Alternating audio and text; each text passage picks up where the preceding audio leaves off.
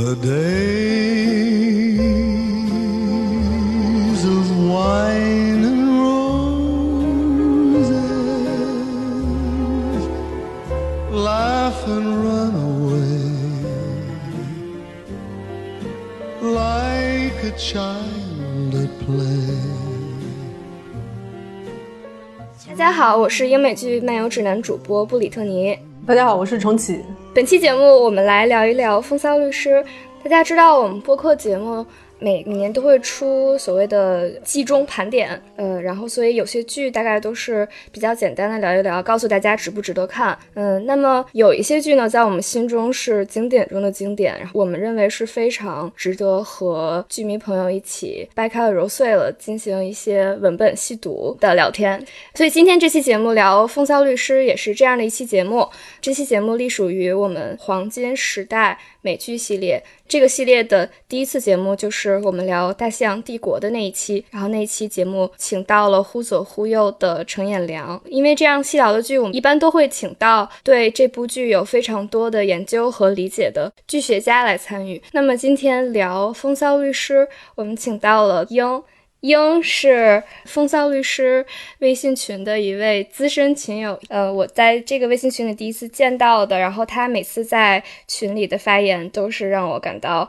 呃理解非常的深刻，发言也是精心雕琢过，然后很有文学性的，然后。他为这次节目基本上是牺牲了一周的工作之后，自己的闲暇时间，每天都准备到深夜，积累了几万字的文本稿件，然后都是为这期节目做准备。所以，嗯，让我们来欢迎一下英英，跟大家打个招呼吧。Hello，Hello，大家好，我是英，我是一个 Better Call Saul 的剧迷，这次很荣幸参加英美剧漫游指南的这次录音。各位听众朋友们，大家好。呃，微信群的朋友们，大家好！第一次上节目，多多指教。大家终于邀请到了英，我记得是呃，英进风骚律师的群，应该有至少有两两年、三年多了吧？大概我记得你反正很早就已经在，就是第五季快播完的时候进的。对对，我记得那时候好像中间空档的两年的时候，我们就有在想说，等第六季或者是呃整个播完之后，看能不能邀请到英。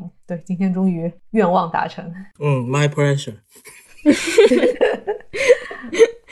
这期节目我们会分为两个部分，前半部分我们会尽量不涉及到剧透的部分，所以就是没看过《风骚律师》这部剧或者没看到第六季前半部分看完的观众也都可以听。然后到后半部分我们会有一个剧透的提示，然后如果说你还没有看过《风骚律师》或者没有看过第六季上半部分的话，你也可以选择关掉节目。看完之后再来听我们这期节目也是 OK 的。那么现在我先给没有看过《风骚律师》这部剧的观众讲一讲，这大概是一部什么样的剧。《风骚律师》这部剧众所周知是《绝命毒师》的一部衍生剧。呃，Saul Goodman 就是也是《风骚律师》里面这个律师这个主角，他是在《绝命毒师》里面一位非常非常受欢迎的配角。那这个配角他一开始诶被创造出来，其实只是为了作为一个在一集之内取代 Mike 的角色，因为当时拍摄那一集的时候，饰演 Mike 的演员 Jonathan Banks 他没有档期，所以嗯，他们请到了 Bob Odenkirk 来饰演 Saul Goodman 这个角色。本来的计划是只让他出现一集，然后之后 Mike 就回来了。但是就这一集的功夫，然后就吸引了太多太多的观众，然后包括让整个剧组的人都会非常喜爱这个角色，因为 Bob 实在是做的太好了，给这个角色增加了特别多的喜剧的元素，所以这个角色就一直在《绝命毒师》中被保留了下来。那么在这个角色从第二季开始，其实一直是贯穿到了《绝命毒师》。的第五季比较靠后的部分，所以编剧们也是写这个角色写了嗯四季的时间。那么编剧在写这个角色的时候，经常会嗯在编剧室开一个玩笑，就是说，哎，那我们要不要聊一聊这个 Saul Goodman 这个角色他的背景故事是什么样的？他是怎么样变成一个这样天天嬉皮笑脸？就又特别会耍滑头的一个八面玲珑的黑道律师的呢？因为大家在编剧室一直开这个玩笑，然后这个玩笑相当于是最后开的到已经一个非常细致的程度，所以主创双人组 Peter Good 和 Vince Gilligan。就决定干脆我们就做一部衍生剧吧。然后，当然这个决定肯定也是跟嗯观众们非常非常喜爱 selgman 这个角色是分不开的。那么他们在一开始做《风骚律师》这部剧的时候，他们最初的想法是这部剧是要做一个每集三十分钟的喜剧。你们能想象吗？《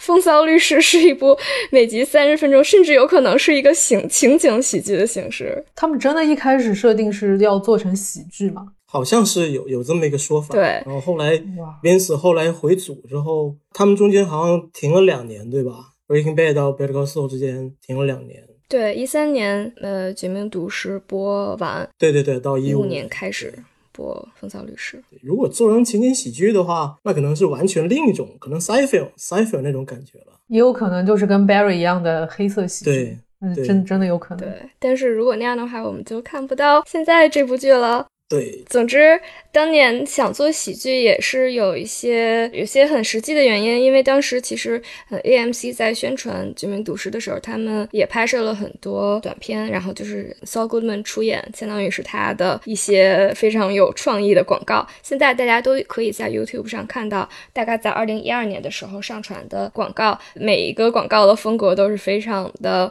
嗯轻松和诙谐的，然后这可能也是大家对 Saul 这个角色一个比较固定的印象。所以当时编剧决定要做喜剧也是可以理解的，但是这部剧其实做到现在，那肯定是一部在严肃当中也夹杂了一些轻松的一部。非常正的正剧，这也是像主角演员包本人说的，他之前出演的基本上都是一些喜剧，然后所以他的自传的标题是 comedy comedy comedy drama，就是说喜剧喜剧喜剧，然后终于轮到我来做正剧了。那么这部剧的剧情可以说让很多就是《绝命毒师》的粉丝、忠实的剧迷粉丝都非常的叹服，甚至经常有人说，《风骚律师》他的剧本写作是比《绝命毒师》更好。如果《绝命毒师》是一群很好的编剧变得非常棒的一个过程的话，那么《风骚律师》是这一群已经非常默契，然后水平非常高的编剧他们对自己才华的一个展示。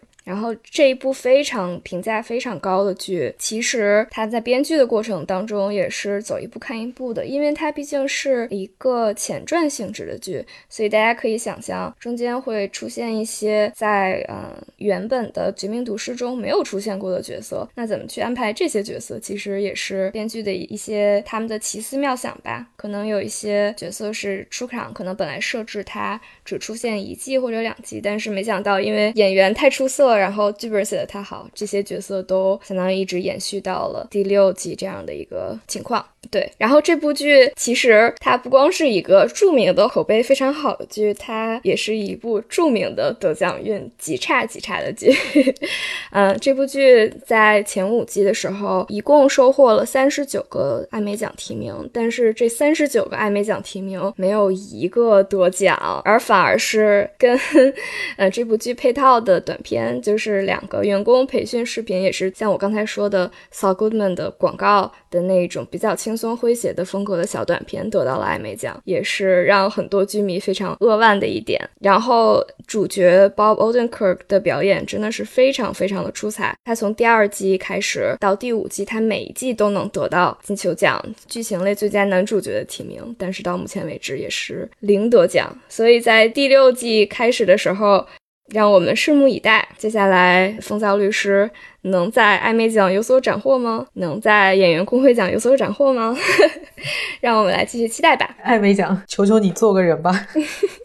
我们说了这么多，这部剧到底是讲了一个什么故事呢？嗯、这部剧显然主角是 Saul Goodman，然后但是在这一部剧当中，其实是给了他一个本人的身份，这个身份其实也是在 Saul Goodman 在读诗中其实提到一嘴，就是他的本名 Jimmy McGill。嗯，当当他还是 Jimmy 这个人的时候，他是怎么样一步一步成为像 Saul 这样的一个非常。八面玲珑的角色的呢？这部剧很大的一部分就是展现了 Jimmy 他的一些挣扎和整个人的转变的过程。嗯，那么除此之外，当然我们会有非常非常重要的《读诗》呃这部剧当中大家非常喜爱的一位角色 Mike，还有一位非常重要的配角 Gus，这两个人来加入到这里面，然后相当于是呃 Jimmy 这边是一条故事线，主要是讲在新墨西哥州 Albuquerque 市的律师们的生活，包括 Jimmy 作为一个小律师是怎么在里面摸爬滚打的。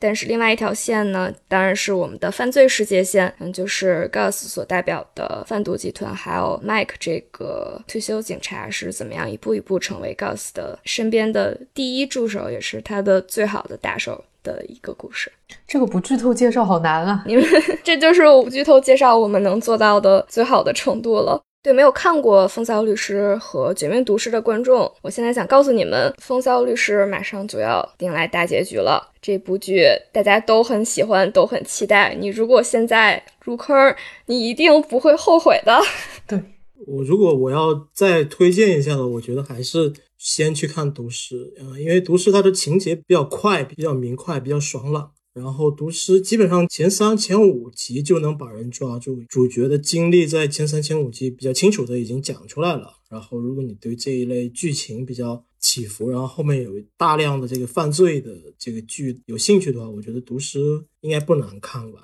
然后律师的话就看缘分了，我觉得。但我我总我总是说这些东西它值得你去花时间去看吧，值得花时间去琢磨。但是有一个提醒就是。看之前尽量不要去论坛或者是豆瓣这些地方看，不然会被剧透。其实就说到这儿，刚才我们说现在建议大家去补，嗯，这一部剧，甚至连上读书一起补的一个很大的原因就是。我们三个剧迷在呃第五季结尾和第六季之间等了两年的时间，这两年真的是非常非常的煎熬。所以如果说有还没有看过《风骚律师》的朋友，现在能一气儿把所有东西都看下来，我们实在是非常非常的羡慕。其实我是觉得《风骚律师》是一部非常有文学性的。一部电视剧，所以可能在看这样电视剧的时候，让我能感到有的时候是有一种在读书的感觉，甚至有的时候能比读书更能引起我的思考。对，是的。这里要说一下，重启是我们呃英美剧漫游指南风骚律师群的群主，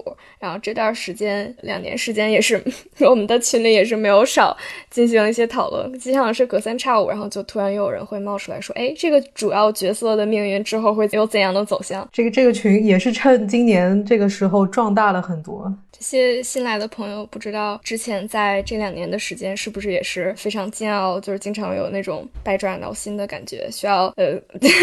和人交流来挠一挠痒痒的感觉。但是现在就是我们都找到组织了，可以呃每集之后都会有非常非常多的群友进行。非常热烈的讨论，这也是律师这部剧的一个很大的特点，就是它其实是积累了一个非常非常大的，然后但是非常稳定、非常反响热烈的一个粉丝的群体。在新一集，就是第六季的时候，其实就是这一部剧所在的电视台 AMC 也是进行了一些铺天盖地的攻势。我们作为剧迷，之前真是从来没有见过这样的阵仗。对，我觉得可能还是一个口碑积攒到一个程度了吧。因为剧情到尤其第五季结束之后，它整个之前铺了那么那么长的一些线开始有一些爆炸了。对，还有一大原因可能是它第五季呃季中的时候，它真是留下了一个非常非常非常大的悬念。对，有一个重要的人物进行了一个非常重大的转变，然后提出了一个新的计划，然后这个计划其实我们在第六季也能看到它开始实施。但是当时留下这个悬念的的时候，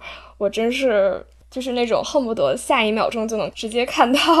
第六季的感觉，就不光是咱们几个这样的反应，也是就是在整个居民社区都是引起了非常非常大的震动，很显然也是引起了很多很多的讨论。嗯，这也是就是《风骚律师》这部剧的一个特点之一。我觉得这个剧它特别的细，首先它整个品质特别好，因为它是一季一季去播嘛，中间会隔一年，然后疫情中间又隔了两年，所以这中间会。第五季它最后留下了两个其实大的转变，现在先不剧透，呵 呵就是说他他在这两年里面，他足够去让很多魂牵梦绕的这个剧迷，他去就去刨各种可能性，他去猜，从各种地方去找资料，然后去推论，然后尤其临近第六季回归以后，我我自己发现是很多预测的这个帖子啊，一些说法就开始。层出不穷的出来了。我觉得这是一个很好玩的细节。然后主创还是挺挺坏的，对对。但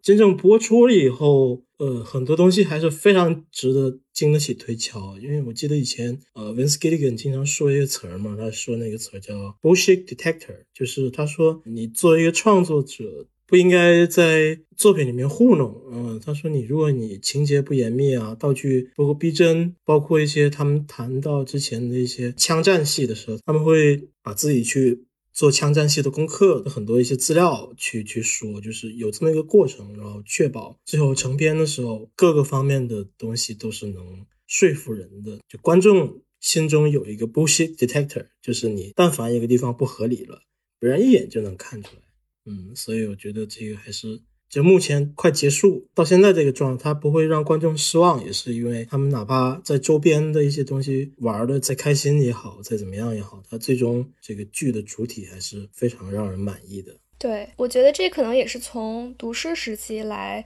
一直延续到现在的一个他们团队非常非常好的一点。这部剧真的是太多海量的细节，嗯，不管是从剧本还是从嗯，就是演员的演出，然后甚至是到现场的一些道具、取景的布置、呃，摄影、灯光这一系列都是非常非常的细致，非常非常的精美的，很多时候甚至可以和电影媲美。如果想做到这样的程度，只靠主创两个人，Peter Gould 和 Vince Gilligan，他们是不可能做到。他们自自己也深知这一点，所以他们是非常非常注重去培养人才，然后去吸引人才到自己身边的。然后另外一个，我觉得剧组可以提到的就是他们有一个非常非常好的氛围，然后在这个氛围里面，每一个工种都可以得到最大的尊重。然后当然这也是和就是主演 Bob Odenkirk 他的个人的魅力和个人的领导力是分不开的。基本在所有这部剧主演的访谈当中都会提到 Bob 是一个非常非常适合领导的人，他也是一个非常好的领导者。比如说就是在这部剧的两个主演是 Bob。Ray，他们这两个人都是非常非常职业，所以说在这部剧有每次有一个。新的配角演员加入的时候，他们都会主动在拍摄前一天晚上就去对方的酒店问候。这样的话，其实就可以把之后的时间排练啊，嗯，甚至嗯，在拍摄的时候的一些不必要的时间都可以省去，这样可以有最高的效率。然后还有一点，可能大家都已经知道，就是 Bob Ray 和 Patrick，就是这部剧的呃三个比较主要的角色，就是男主、女主，还有一个非常主要的配角。Howard 的扮演者，他们三个演员其实是在呃新墨西哥 Albuquerque 拍摄的时候，他们是住在一个房子里面的，所以他们每次从拍摄现场回家，下了班之后，也都会去排练下一天的戏。他们的个人时间也是经常会用在，就是再去呃琢磨戏，然后琢磨这个角色之间是应该有怎么样的互动。所以说，在 Bob 这样的领导者带领之下，其实剧组的气氛是非常专业友好，然后。但又亲密的这一点，可能也是 Bob 在《绝命毒师》拍摄期间能观察到《绝命毒师》的主演 Brian Cranston 他做的很好，然后去引导演员和其他工作人员做到最好的这么一个根本所在吧。所以，《绝命毒师》和《风骚律师》真的是在剧组的气氛，还有每个工种之间的专业性和互相尊重来说，真的是有非常非常多的共同点。说到这里很想接一句 bob 也是个 good man 好冷的梗 bob is a good man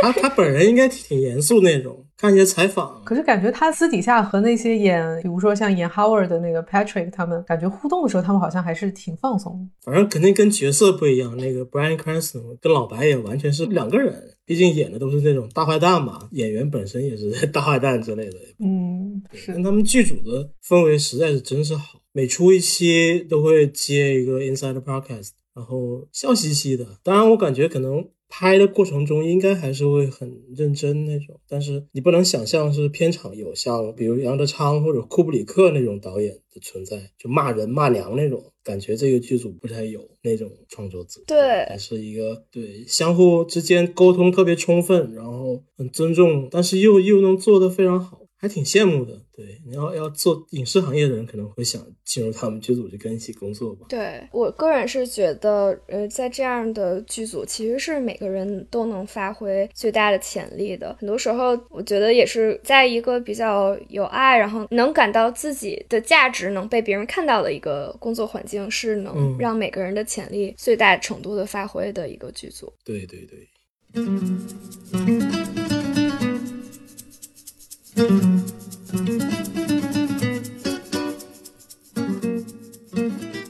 行吧，那我们聊了这么多这部剧的简介也好，或者是剧组的花边儿、一些花絮也好，我们这么半天都是非常非常努力的避免去给大家剧透。那么接下来就进入剧透的部分，让我们来好好聊一聊第六季上半部分发生的一切吧。剧透分割线，哒哒哒哒哒哒哒哒哒，剧透剧透剧透。那我们终于进入可以剧透的环节了。其实，呃，我们刚才躲避剧透的过程当中，真的是 非常非常的痛苦。第五季这个留下的这个悬念是是怎么样才能 不剧透的给大家讲出来？太难了。嗯，第五季留下的什么悬念呢？就是第五季结尾的时候，呃，首先是拉洛造访了 Kim 和 Jimmy 的公寓，然后拉洛走了之后，Jimmy 和 Kim 他们仓皇的逃到了一个宾馆，然后这个时候 Kim 他有一个突发奇想，他他有一个新的行骗的想法，这就是他向 Jimmy 提议说，哎，我们不如把。Howard 搞掉，这样的话，我们就可以比较快能拿到 Sandpiper，就是这个基奥杜养老案这个案件的和解金，然后我们就很能很快能拿到我们两个的部分，他们两个可能一个人能拿到一百多万的样子，然后这样的话，Kim 就可以好好的开始他的这个法律援助的这这个事业。这个悬念是 要怎么才能聊出来？我不知道。但是这个悬念显然是引发了第五季和第六季中间这两年的大空档，所有人疯狂的对第六季剧情的预测。所以我一直是想问你们二位，你们两个人对未来剧情预测这件事儿热衷吗？不热衷，我可以说完全。完全不热衷，我自己本人啊不会去做剧情预测，但是第五季还有现在第六季在播的时候，就每一周播完，我会去看一下，比如说 Reddit 还有豆瓣上一些，还有包含群里就是大家的一些网友的一些讨论跟预测，我会看，但我自己不会做这个预测。其实原因就是非常简单。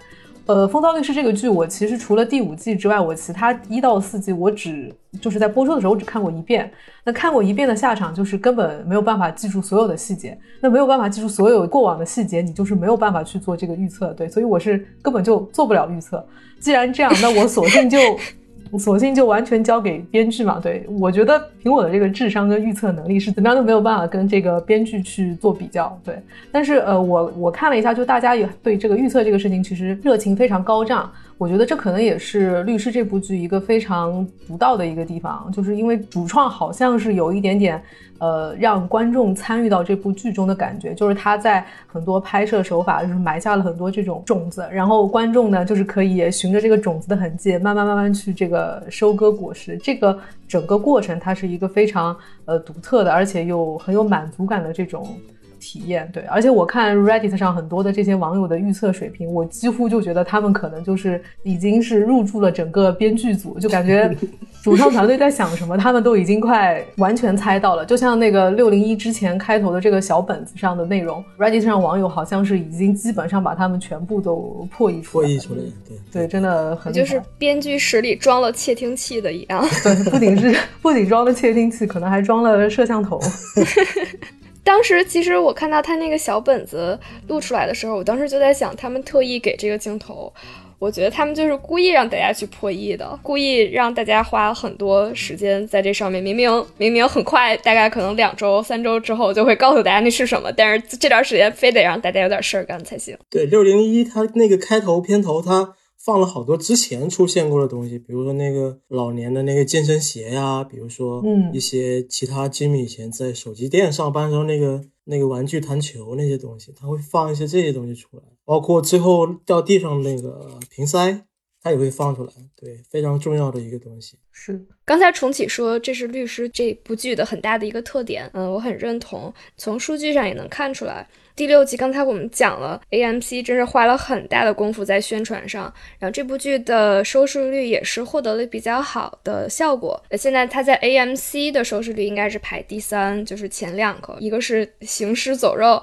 还有一个是《黄石》。虽然收视率是第三，但是在和剧迷互动的这个两度上，其实《风骚律师》远远超过其他所有的剧。如果大家去统计《风骚律师》这部剧产生多少讨论的话，有一个数据是在它第六季开播以来，《风骚律师》在各大社交平台其实是产生了，据他们统计，一千七百万次的讨论，其实是一个非常 非常大的、非常非常高的数字。对，太热闹了。所以我很想知道，就这一千七百万次讨论，到底是由几个人来完成的？他 一个人疯狂发帖，我感觉就是这部剧的一个特点，就是说可能剧迷的人数并没有那么多，但是每一个人都是铁杆剧迷、死忠剧迷，都是非常非常非常热爱这部剧，愿意花很多时间在这上面钻研研究的。预测可能还有一种就是竞赛的那种快感吧。对，尤其中的话会很爽。会有一种游戏的感觉在里面，跟其他的剧迷玩游戏也是在跟编剧玩游戏，跟编剧比一比，看谁的智商更高。没有，嗯，行，那说了这么多，从第五到第六季之间，大家呃预测也好，不预测也好，煎熬也好，那我们终于来可以进入到聊第六季前半部分这七集的剧情的部分了。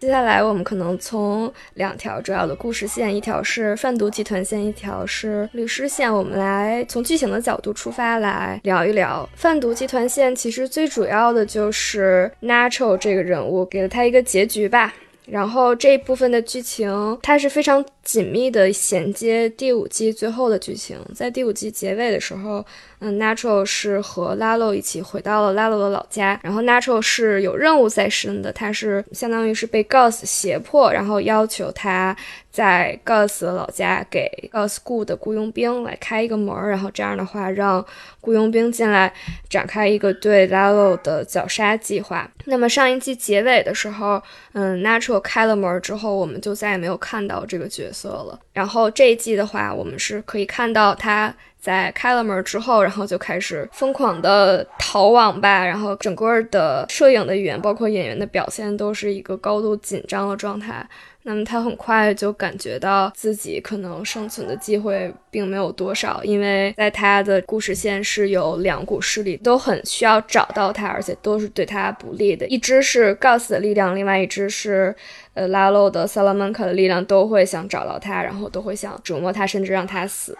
那么他最后做出的选择是说，嗯，跟 Gus 来完成一个交易，就是通过付出自己的生命，然后来把所有的黑锅都背到自己身上，来保全他的父亲的性命，这么一个情况。大家看到第六季第三季结尾的时候，有想到 Natural 这个人物会是这样的一个结局吗？呃，原先就是第五季结束的时候，当时正在看的时候，当时已经觉得拉鲁在他这个庄园里面肯定是死定了，他肯定在第五季最后肯定要死，然后。没想到他最后居然反杀，把那帮特那个雇佣兵都杀掉了。这个反转直接给第六季创造了一个巨大的悬念。我之后对 Nacho 的这个想法其实一直都不是太乐观嘛，因为他从最早他要保护父亲。不被 Hector 呃利用来贩毒，他就决定要换 Hector 的药，再到他把 Hector 的那个速效救心丸给换掉之后，被 Gus 发现，他又不得不充当 Gus 在萨拉曼卡家里边的这个间谍奸细，可以这么说。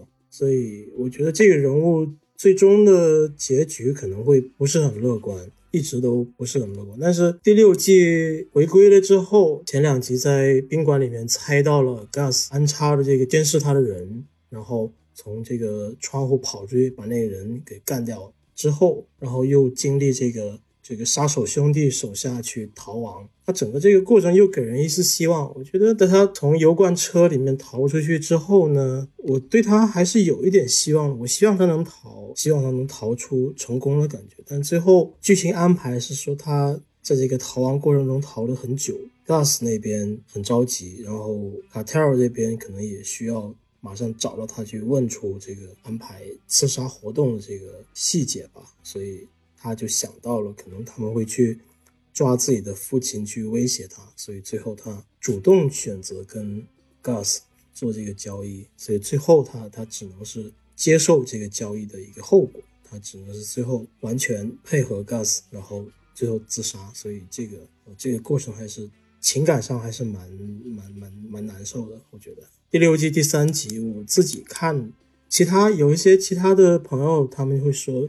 多少被剧透了什么的，因为我基本上看剧的追剧的一个习惯就是完全不看社交媒体，所以那一集当时那个周二晚上下班了以后在家看，还是整个感觉还是很很纯粹的，包括最后看完了，最后他自杀以后才想到啊，片头那个空镜头拍那小花什么的，原来是这么一个。非常有纪念意义的，出于编剧、出于整个剧组官方的一个 这个行动，所以还是会情绪很激动嘛。那集基本上那一集也是看看这整部剧第一次哭，也是在在这一集。对我相信有很多的观众都是会有这样的感觉，我自己也是哭了。嗯嗯，我个人感觉是，嗯，因为他在第六季之前，相当于已经是。给 Natural 这个角色已经铺垫了很多他的背景，然后包括他现在的处境。其实这么一个结局，让他为他所爱的父亲牺牲自己的生命，这样的一个结局，已经对他来说最好的结局了。因为之前的那些铺垫也好，或者怎么样也好，我觉得已经说明，就是 Natural 可能他。在这个黑帮世界，你很难说做一个双面间谍做很久，而且他又不是什么特别重要的人，他一定会死，但他以这样的一个方式死，我觉得是对这个角色的一个非常非常好的交代。我料到他的结局基本上就是会死，但是我没有想到在第三集的时候就发生。我本来以为他可能会在比如说四五，但。大家现在也都知道了，四五六编剧自有他的一些安排。对，四五六留给了 Jimmy 跟 Kim。我自己在回顾的时候，我发现就是说，Nacho 这个人，他本来跟 Gus 他有个协议嘛，他就是说我帮你把 Lalo 弄回墨西哥之后，我就全身而退。然后 Lalo 这个人就太聪明了，所以在沙漠里面看到 Jimmy 的车以后，他马上就又要杀回这个 Albuquerque，所以。拉球在那一刻就完全就就被绑上了。他原本就是说啊，把拉鲁带到这个边境，然后拉鲁就等他那两个什么那个表弟，拉球就可以回到美国找时间就把自己老爸接走。整个他原先是可以出局的，然后就是因为拉鲁突然又去吉米他们家，然后突然又决定把拉球带回墨西哥，整个这个过程他就根本走不了。因为他一旦表示说要去去哪儿去哪儿的话，他那个拉鲁那边马上就会怀疑他，所以他从应该是五零九之后，他整个命运就定了。然后 Gus 原先的计划也是说，刺杀如果成功之后，拉球就可以逃。但是他我估计 Gus 也没有想到，就是 Cartel 就是集团那边会反应非常大，所以他整个的刺杀之后又担心拉球被抓住，所以他。马上就要安排这个给卡特尔那边泄露这个 Nacho 的住所，在旅馆的住所，所以他当时已经决定要 Nacho 死在墨西哥。关于这一点，我觉得还有个可以说，就是 Mike 很快就知道 Gus 这个计划了。但是 Mike 之前经历那个德国工程师那个事儿之后，他再次跟 Gus 合作，这中间的转变让他在接受 Gus 第二次对 Nacho 的这个安排的时候，他。本身已经没有太强烈的抵触了，他唯一争取的就是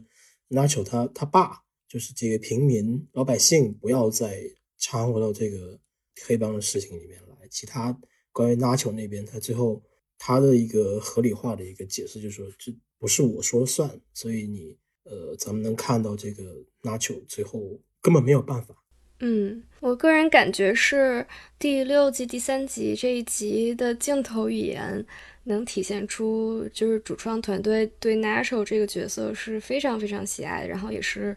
特别用心的去铺垫给了他这么一个结局。我印象比较深的就是他在这个油罐车里面沉入那个石石油的那一幕，然后这一幕。Michael Mando 就是 Natural 这个角色的饰演者本人，他认为这一幕是有非常深刻的含义的，嗯，相当于是他去沉入了黑暗，然后他洗涤了他身上的罪恶，然后他从石油中出来之后，其实他相当于是一个重生了的状态，重生之后的他就像。像婴儿一样纯洁，然后他之后做的所有的事情都是为了他所爱的人，为了他的父亲来去怎么着更好的牺牲自己，更好的保全到父亲，做出一个努力这样的一个体现吧。包括他从石油出去之后，他在就是路边的农民家，他也是把自己身上所有的钱都。交给了那个农民，他相当于就是彻底的回复了。作为一个婴儿嘛，他相当于他现在身上一无所有，他现在所有的所有东西就只是他对父亲的爱和他为爱而牺牲的这样一个决心所在。对，我还想补充一个，就是拉球这个人，他就是也是看采访哈，就是说他一开始误入这个黑帮贩毒这些事儿，可能也是年少无知。他最早跟土口嘛。透过萨拉曼卡，当时他可能也就是小年轻，想想多赚钱，然后都是墨西哥的这个老乡，可以这么说，就然后就进入帮派了。但是剧中，比如说他 Crazy A Domingo 当时交钱，每周向他们交钱的时候少少给了，然后那个 Hector 还让他把 Domingo 打一顿，因为这黑帮里面这规矩嘛，就是说你少交钱，然后你你得吃苦，你得记着，然后 Nacho。按理说，你人在黑帮混也混这么多年了哈，你这个东西应该是没什么大不了。但是那就把那个 Domingo 打了之后，回家在他老爸的车店里面去缝纫那个皮革的时候，还是会走神，会会为这个事会有愧疚，然后还把手给扎了。这些细节都让观众觉得这个人这个角色其实不适合在贩毒这个集团，在这个黑暗这个世界里面去玩这些游戏。就有人说，就他更适合去上班，更适合去做一般的工作。对，就他没有那种毒枭需要的那种冷血。比如做一个对比吧，就像拉罗，拉罗从庄园里面逃出来之后，呃，马上就去找了自己那个农夫替身。然后那场戏看的是非常心碎的，就是农村那个阿姨，他们从山里面来到拉罗家附近，然后一直被照顾嘛。然后拉罗就是。一大早来到他们家，然后又那阿姨又给他冲咖啡呀，然后又问了要不要吃早饭，然后两个人还拉家常，拉了我就趁着这个阿姨转过去磨咖啡豆的时候，就马上把他杀掉。我觉得这个虽然说很纯粹，很足够冷血，但是真正这种人其实其实你很反感的。我觉得拿球就不是，拿球还是有灵魂的，尽管最后可能还是死了，但是我个人觉得他还是很有美感的，很很值得敬佩的一个角色。对 Natural 的灵魂，还有 Natural 心中还存留的善念，就像第三集开头和结尾的那朵沙漠中长出来的紫色的小花一样。对，他就是在那么一个贫瘠的环境，那样的一个所有人都是要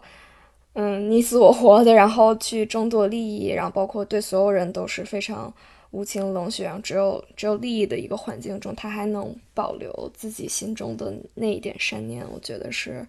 非常非常难得的，然后所以编剧用这个开头和结尾这两幕也是非常非常美的一个背景来去送别了 Natural 这样的一个人物，我觉得是特别符合这个人物的，然后也是一个这个人物特别特别值得的一个结尾。嗯，我觉得如果就是看完了第六季到现在，各位朋友可以回去看，就是 Natural 最后决定配合 Gus，然后被 Mike 打了一脸血之后。就是 Nacho 跟着去沙漠的时候，他脸上的表情，他整个的状态已经有一点完全就是超脱了，就自己的生死已经也不能说不重要吧，就是他脸上的表情，我觉得演员演的特别好。就是 Mike 呃背着狙击枪下车的时候，Mike 的脸上是非常愧疚的，他知道就是自己完全没有办法，自己根本保不住这个这个年轻人，因为麦克之前很早，Nacho 雇他做事儿的时候，麦克一直想保护他，但是这么久一直以来，麦克根本失败了。Nacho 相当于是麦克第二个儿子，然后麦克也没有保住他，所以麦克那个他的表情是非常愧疚的。Nacho 的表情姿势就好像是一种理解，就是我知道这个你也做不了更多的事儿。然后我的命运走到这一步了，所以可能现在用语音不好说，但是我重看的话，这些表情、这些细节，包括最后举枪朝自己太阳穴打一枪，这个我只能说这个戏剧感可能到巅峰了吧，我只能用这么这么贫瘠的词，我非常推荐重看。对，之前说到预算，其实前七集里面第三集这一集的预算可能是。在前期里面比较高的，嗯，有两个情景都是在摄像棚里面他们搭的，一个是油罐车的内部是他们在摄影棚里面搭的，然后需要去。制造出来那种金属的质感也是非常费劲，包括他们的石油就不可能，显然不可能让那个演员他真的去进入在石油里面，那个石油也是他们特制的一一种东西，都是可以可以使用的。然后这是一边儿，然后另外一边儿，与此同时，在摄像棚里他们还搭了一个布景，就是我们刚才提到开头和结尾的那个沙漠中的小花的那一幕。嗯，其实他们并没有在沙漠里真的找到这么一个地方，他们是。搭建了一块大概是十五米乘十五米的一块人造的沙漠，他们在摄影棚里面去人工的滋水降雨，这样的话才能拍到最后的那个部分。就是这两个其实是同时，基本上是同时在拍摄的。然后这两幕这两个场景都是特别特别难，就是去嗯，在拍完一次镜头之后，如果不满意再去重置的，因为很显然你演员进入那个石油之后，你得整个人都洗干净。然后再重新的化妆，再重新的呃进入状态再去演。然后另外一边就是下雨的那个部分，也是花了很多的时间，因为他们那个降雨其实是用了一个机器人的机械臂去降雨，然后那个东西都得编程，非常的费劲。然后如果这次的演员呃不，这次的导演 Gordon Smith 他是。很严格，他会想说，我想要这个雨从特定的地方落下来，然后能刚好让观众看到那个玻璃碎片的闪光，然后所以他为了达到这个效果，也是重置了很多次。然后这边也是重置非常困难，因为你每次降雨之后。那个沙漠就湿了，然后你得等所有的东西都 水分都蒸干之后，然后再能重新开始。所以相当于这个导演本人，他是在这两个场景之间两头跑。哎，我在我在这边等的时候，我相当于去那边来去嗯进行监控和拍摄，所以是也是一个挺有意思的一个嗯幕后的一个故事吧。嗯。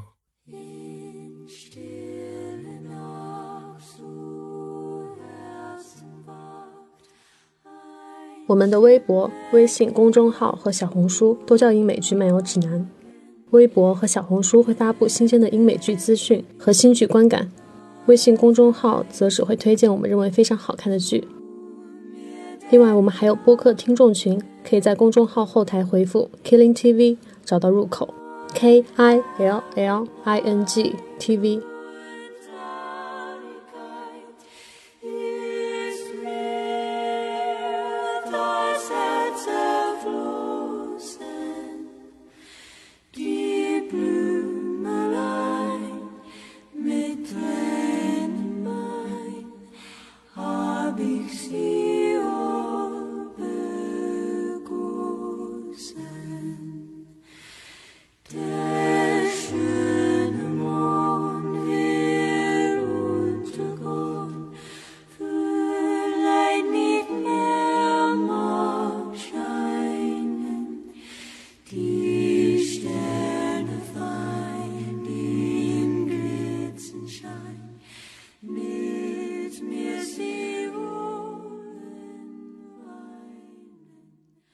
聊到现在的话，贩毒集团，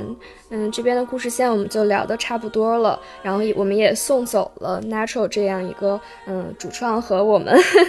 都非常喜欢的角色。然后我们现在进入，嗯，这一季非常重要的第二条线，也就是呃律师线。在这一部分里，嗯，前七集里面我们看到了 Jimmy 和 Kim 实施了 Kim 在第五季结尾提出的搞垮 Howard 的。计划，然后两个人的计划是非常的周密和谨慎，也是非常的，在某些观众看来非常的漫长。然后终于在第七季，他们的计划成功了，成功的搞垮了 Howard，逼迫了呃 Howard 所在的律所 HHM 和他们的兄弟律所 Davidson Main 和代表 Sandpiper 养老院的受害者进行了和解。这样的话，Kim 和 Jimmy 也就能提前拿到和解金中他们可以分走的那一个部分。然而就在两个人庆祝的时候，这时候我们的死神拉漏又降临了，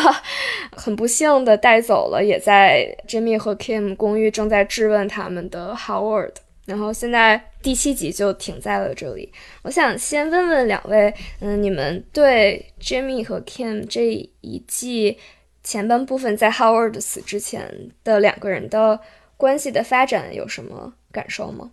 我个人的感受是这样的，我认为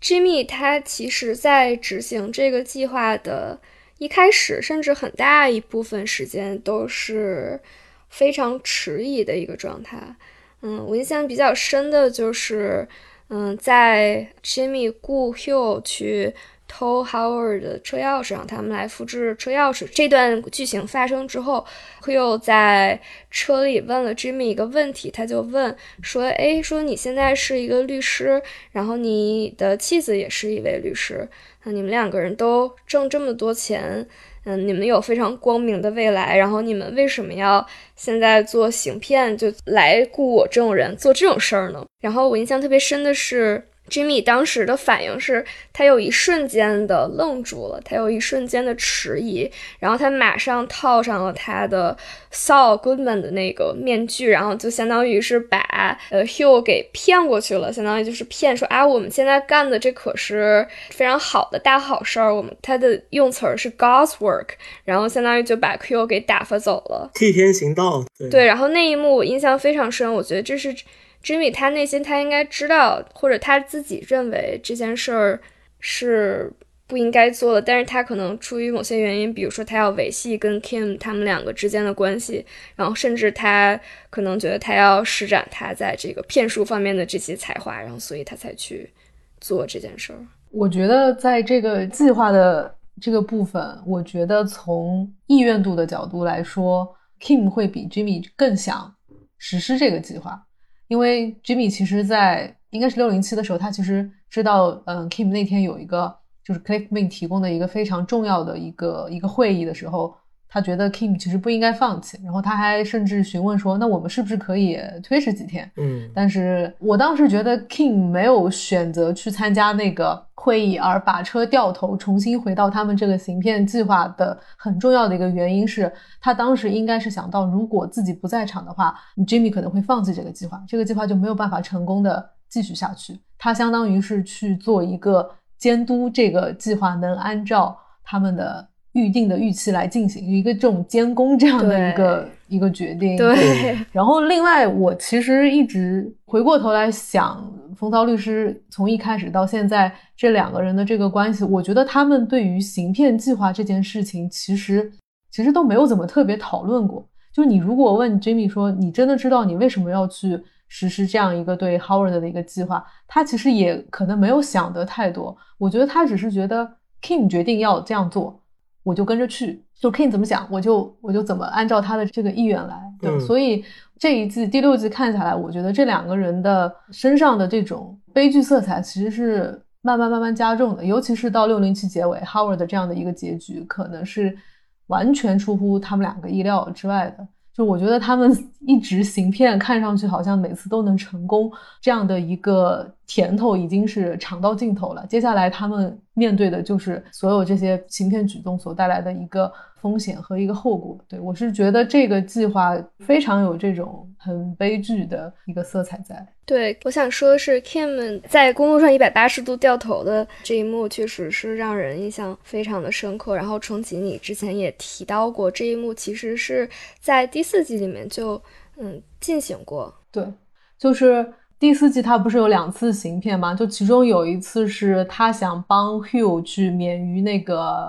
判刑，因为 Hugh 当时不是因为、呃对帮 Jimmy 卖手机的时候，他不小心用一袋三明治打了那个警察的那个头，然后他就被判袭警。嗯对，然后再加上 Hugh 之前的一些前科在，他本来要判，好像要判他十八个月的监禁，但是当时 Kim 就出了个主意嘛，他就是通过那个伪造信件寄送给当时这个案子的法官，通过这样的一个小小的行骗举动来让 Hugh 免于被被判刑。他当时的这个嗯掉头的、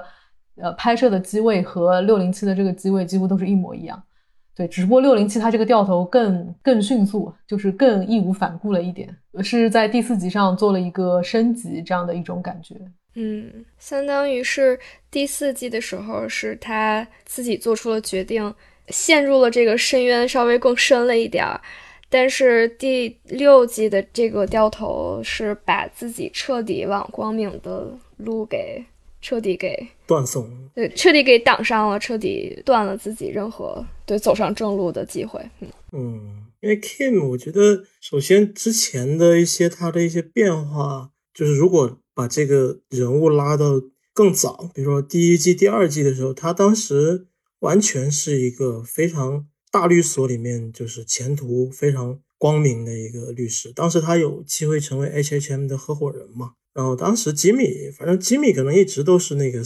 就是滑头啊那种小骗子那种作风。我只觉得 Kim 一开始其实可能还是有点像一个好学生，好学生面对一个坏学生有一种这种羡慕。然后一开始 Kim 在行骗的这件事儿上，其实完全就是一个看客。他们开始在酒吧里面去骗人，以 Victor 跟 Giselle 的两个假名去骗人，Victor 哦 with a K，对对对，然后从中得到快乐。再后来，Kim 经历自己职业道路以及自己对于在银行跟呃为小人物打官司之间经历撕扯这个过程中，他可能是需要一些行骗的事情来满足自己压力特别大的这种律师的工作之外的这个生活。咱们还是先就是紧着这个第六季的前半部分这七集的内容来说，我个人还认为一个比较有趣的点就是说，第二集的时候，他们两个人从嗯开罗曼夫妇那里离开，然后 Kim 对他们两个人是劈头盖脸的一通训斥，然后并且进行了威胁，最后达到了他们的目的。嗯，两个人走的时候，嗯，Jimmy 对 Kim 说了一句话，然后他就说。Wolves and sheep，就是说狼和羊，对。就是这句话其实也是在之前的闪回里面有出现，是 Jimmy 在小的时候，他给家里看店的时候，然后来了一个顾客，然后这个顾客其实是骗了他的父亲的钱，然后在他父亲离开之后，这个顾客对年纪很小，把一切都看在眼中的 Jimmy 说，他说这个世界上有两种人，一种是狼，一种是羊，你要决定你想做哪一种人。这一幕应该是给年幼的 Jimmy 心心里埋下了一个很深的种子，他可能在当时就想说我要做一个狼而不是羊。而在呃第六季第二集结尾的这块儿，他向 Kim 说这句话，我我当时就在想，他是不是觉得跟 Kim 相比，自己反而是那头羊呢？肯定，至少此刻他绝对是羊，他不可能是狼。嗯，因为他对开头们，他还是想花钱去买通，就他那一套吉米那一套，不是说我要对你亮出最后通牒，然后 Kim 觉得嗯不跟你们废话了，对吧？你们两个第一是站在我的计划之中，要阻挠我的计划，要揭穿我的计划。第二，你们开这个报税的这个小生意本身也在贪污。Kim 觉得我对你们之前已经惹过我一次的两夫妇，Kim 觉得完全没有必要再留情。所以，呃，我觉得重看的话，可以看 Jimmy 在 Kim 对两夫妇威胁之后出去之后，Jimmy 的表情就像是，哎呀，怎么这么凶？因为看 Jimmy 那个表情，就就就就觉得起码不应该这么急，也太狠了吧，这种感觉。对，太狠了。对，吉米最后还是把钱给了那两夫妇，然后 Kim 也问说你是不是把钱给他们俩了？然后吉米还笑了一下，觉得 我就觉得可能吉米做事儿可能还是有分寸，但 Kim 做事儿就比较绝。嗯，就那一幕给我感觉，Kim 仿佛是把自己当成上帝一样，然后我可以去随意的去审判你们每每一个人，你们做的是对还是不对，然后我来去决定你们之后应该怎么做，你们的命运是什么。对，这也让我想到，就是嗯，这一季。刚开始的时候，就 Kim 的演员 Ray 接受采访，他就说说 Kim 这个角色，他其实是有很深的、很强的一个上帝情节在的。嗯，不知道这个上帝情节这一点，应该会在这一季的之后几集也会继续有体现吧。嗯，那聊到现在的话，Howard 死之前的剧情我们也聊得差不多。那呃，Kim 从一开始的羊转变成狼的过程，其实是一个非常复杂也是非常漫长的过程。然后前五季的时候，编剧做了非常非常多的铺垫，然后。我们在这个节目的最后会抽丝剥茧的把之前的 Kim 所有的经历来做一个总结，我们试图梳理一下 Kim 的这么大的一个转变背后的原因。嗯，那么现在 Jimmy 和 Kim 他们的计划成功了，他们回到了自己的房间，开了香槟庆祝。这时候有人敲门，是 Howard 进来了。Howard 开始了他对 Kim 和 Jimmy 的。一通批评，还有甚至甚至是呃情绪的发泄吧。然后 Howard 说了很多，嗯，自己之前没有对观众说的一些心里话。我觉得特别有意思的是，Howard 当时把 Kim 为什么要搞他的几个原因都陈列了一遍，说明 Howard 自己心里也有数，为什么 Kim 那么想要去搞他。但就在 Howard 他的情绪还没有发泄完的时候。另外一个非常重要的角色，我们的死神拉洛的来了。死神出现的之前还，嗯，有一些痕迹，就是展示了蜡烛的光稍微熄灭了一下。嗯，拉洛出现之后，非常非常的果决，非常的快，拿出枪，拿出消音器。Howard 这个角色就这样离开了我们。当时看到这一幕的时候，我自己是直接。捂着嘴叫了起来，我不知道你们两位当时是什么反应。我是在六零六的时候，就是拍 Howard 的家里。那天早晨，他起床做咖啡，拉花，拉了一个和平的标志给他妻子，妻子不领情，根本没管拉花，立刻就倒进了保温杯，害他这一番拉花的心思全部白费的这一段，看完之后，我心里的感觉就是 Howard 很危险。啊，你当时就有这个感觉对，就是感觉有一种这个角色可能要走了，然后嗯，在走之前给他铺垫他身上非常具有人性的这个一面，对，然后讲了他就是跟你很明显看得出来，他其实在个人生活、婚姻生活其实是非常的不幸，嗯，对，然后再加上他长期为此的失眠，就妥妥的一个一个非常精英的一个律师呃老板，然后。陷入了非常深的这种呃中年危机，我觉得是非常真正的一个中年危机，整个生活状况也非常的糟糕。就那个时候，其实已经对这个角色会有一定的这种同情的感觉在里边。但我是我也没有想到，他就这样被拉罗一进来一枪就结束了生命，就是好好的结束了一天忙碌的工作跟生活，晚上就这样告别了这个这个世界，这的确是比较意外。然后我当时还想到一个点是说。Howard 的死大概率是不太可能告诉所有人，就包括 H H M 里面所有的这些工作工作的人、同事，他们是没有办法知道 Howard 的死的真正的原因的，因为他这个死，他首先呃不能暴露拉洛的这个身份，那他的这个死因很有可能就是真的就是如这个行骗计划所说的，他因为嗑药，然后这种瘾君子这样的东西，这个标签可能就会真的钉在 Howard 的棺材上，然后他反而是一种。非常大的一个社会性的死亡，我觉得这个社会性死亡比他一枪被拉鲁夺走生命更让人觉得不至于，因为这个社会性死亡，我觉得是对这样一个一手创办这样的公司，然后在法律业有所成就的人来讲，真的是一个非常不公平的这个标签。嗯，对。但是除除去这两点呢，我又很喜欢 Howard 的这个结局，嗯这个结局非常好，因为它好在哪个点？它就好在。好在让 Jimmy 跟 King 这样一对乐此不疲实施这种行骗计划的两个人开始知道，你们所做的事情是需要偿还代价的。你们不要以为每次一个小小的行骗就不会造成让任何人的这个伤亡，不会对这个对周围的人对对这个世界造成一些伤害。你们之前没有造成很大的伤害，那只是因为你们运气好。但是现在你们碰到了这个贩毒集团，碰到了真正的黑色的世界，真正的黑色世界能黑暗到什么程度？其实是超过了你们两个人的这个想象。对，所以他 Howard 的这个结局的安排，对之后。Jimmy 和 Kim，尤其是尤其是 Kim 这个角色的这个影响，我觉得是非常非常大。对，所以我一边是觉得 Howard 不应该这样离去，但同时又觉得剧组对他的这个剧情上的安排的确做得很好。嗯，那你的预测可能就是 Lalo 首先可能会从 Jimmy 跟 Kim 这边要求帮他这边做些安排，然后呃，Major 可能 Lalo 还有那么百分之几的可能，Lalo 会协助去处理 Howard 的尸体。就是我，我也没有想到，呃，贩毒线跟律师这条线是通过这样一个非常快速的方式就，呃，碰到两条线就这么这么相会了。对，而且从情感上比较难以接受的一个很重要的原因是，他这一切发生的实在是太快了，就是蜡烛一动，人一进来，一开口，消音器一插，然后人就没了，非常非常快。嗯，但也也挺真实的，黑帮的生活就是这样的。对我我的观感的话，可能也是就是到最后拉鲁进门之后才发现事情不妙。拉鲁进门，基本上哈维就死定了，但是可能没有尖叫，就是 我自己倒没有尖叫，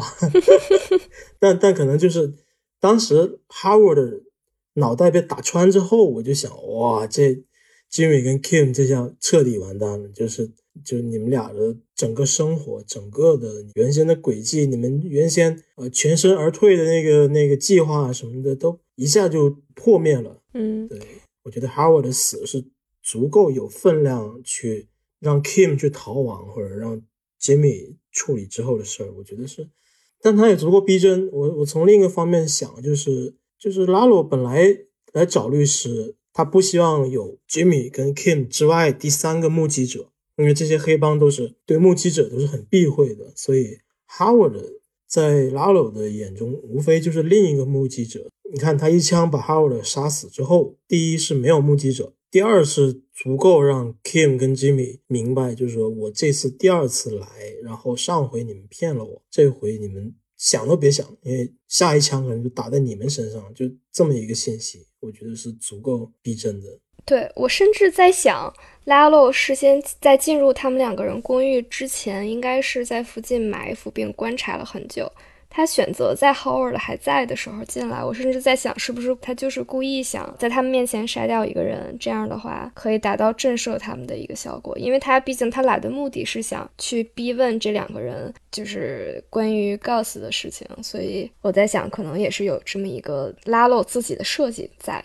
对我之前在想，就是如果拉鲁杀的是 Kim，那 Jimmy 可能当场就疯了，也就没法问出来任何呃情报了，就是精神就完全崩溃，就是那种不可修复式的那 那种创伤。我觉得，对，所以拉鲁可能假设 Howard 不在的话，拉鲁上门可能也不会说把 Kim 杀掉，因为你要想，就是 Jimmy 到了 Breaking Bad 的时候还能那么潇洒的去当律师什么的，如果 Kim 这么重要的一个人当面死掉的话，我觉得但凡心智正常的人，可能都受不了这么大的一个冲击。所以 Howard 可能是就是赶上这么这么一个冲突了吧。就是 Howard 这个人物，其实在之前，如果让我说的话。角色塑造其实都是从呃让观众从 Jimmy 和 Kim 的角度去看他，然后这一季终于让他有一段大段的独白，说出自己的心里话，然后这时候嗯观众才知道 Howard 这个人虽然他是含着金钥匙出生的，嗯，父亲是律所的合伙人，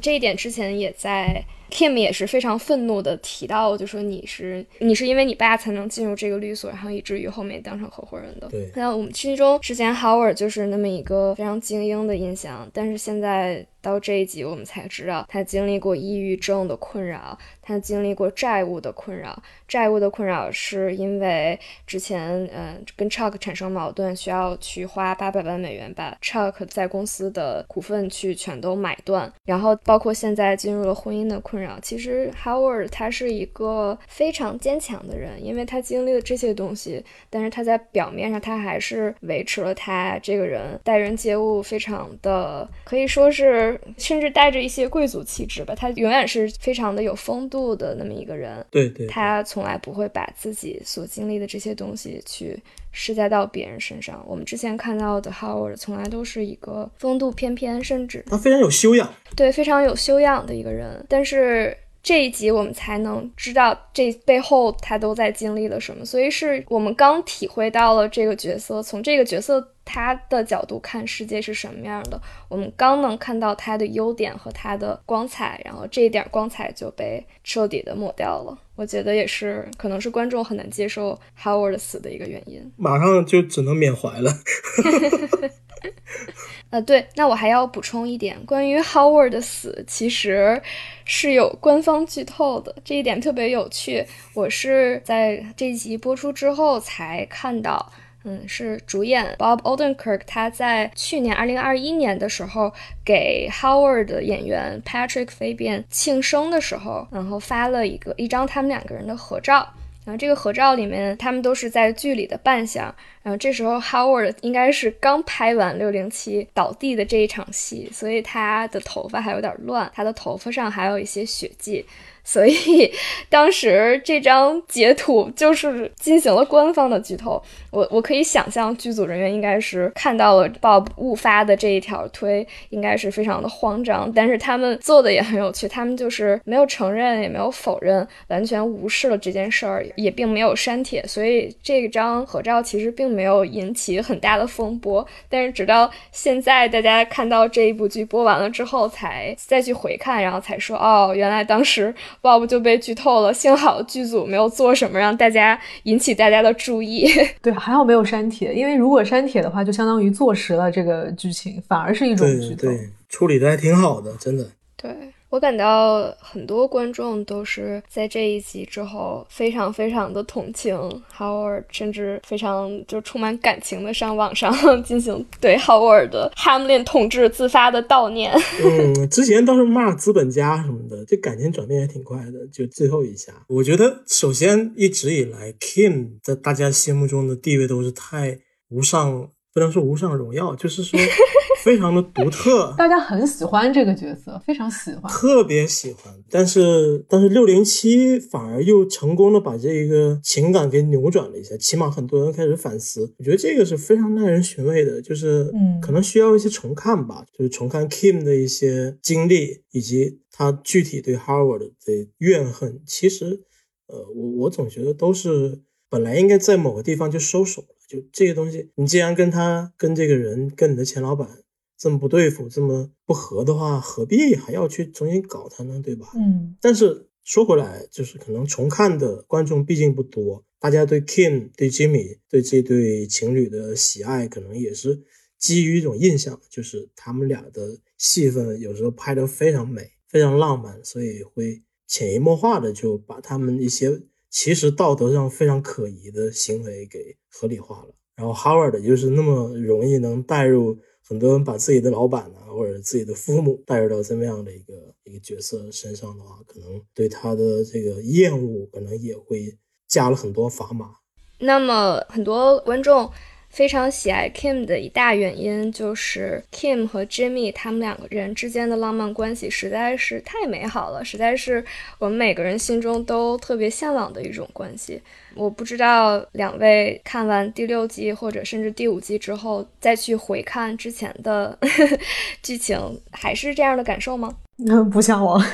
一点也不向往，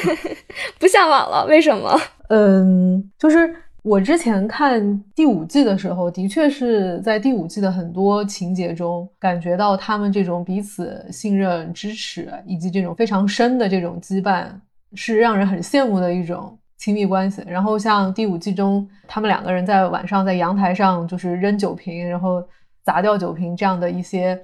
一些场景，就配合一些摄影啊，一些比如说一些灯光的这些烘托，整个气氛也都会非常的浪漫。但是我。因为我前两天刚好把第四季重新回顾了一下，我就会发现，其实这两个人他们的关系并没有想象的这么好。就其中有一个很大的原因是，他们彼此之间是不是非常坦诚的一个状态。第四季开头的时候是，呃，他们俩得知了 Chuck 自杀，这件事情。那这件事情其实对于 Jimmy 来讲是一件人生中的一个大事儿，但是 Kim 当时他怎么去对待这件事情呢？他只是让 Jimmy 去看一个心理医生，然后呢，他也没有关注说 Jimmy 到底有没有去看这个心理医生，他看了没看，他其实也没有过问。然后他们两个人。最奇怪的一种沟通方式就是，他们很少问原因。当时这个 Chuck 自杀这个事情发生之后，我记得 Kim 跟 Jimmy 好像只说了一句：“说你只要去做你觉得好的事情就可以了，非常干净利落。”然后他经常常用的词就是 “OK，Yeah”，就是他非常简单，但他不会去过问为什么。这个可能在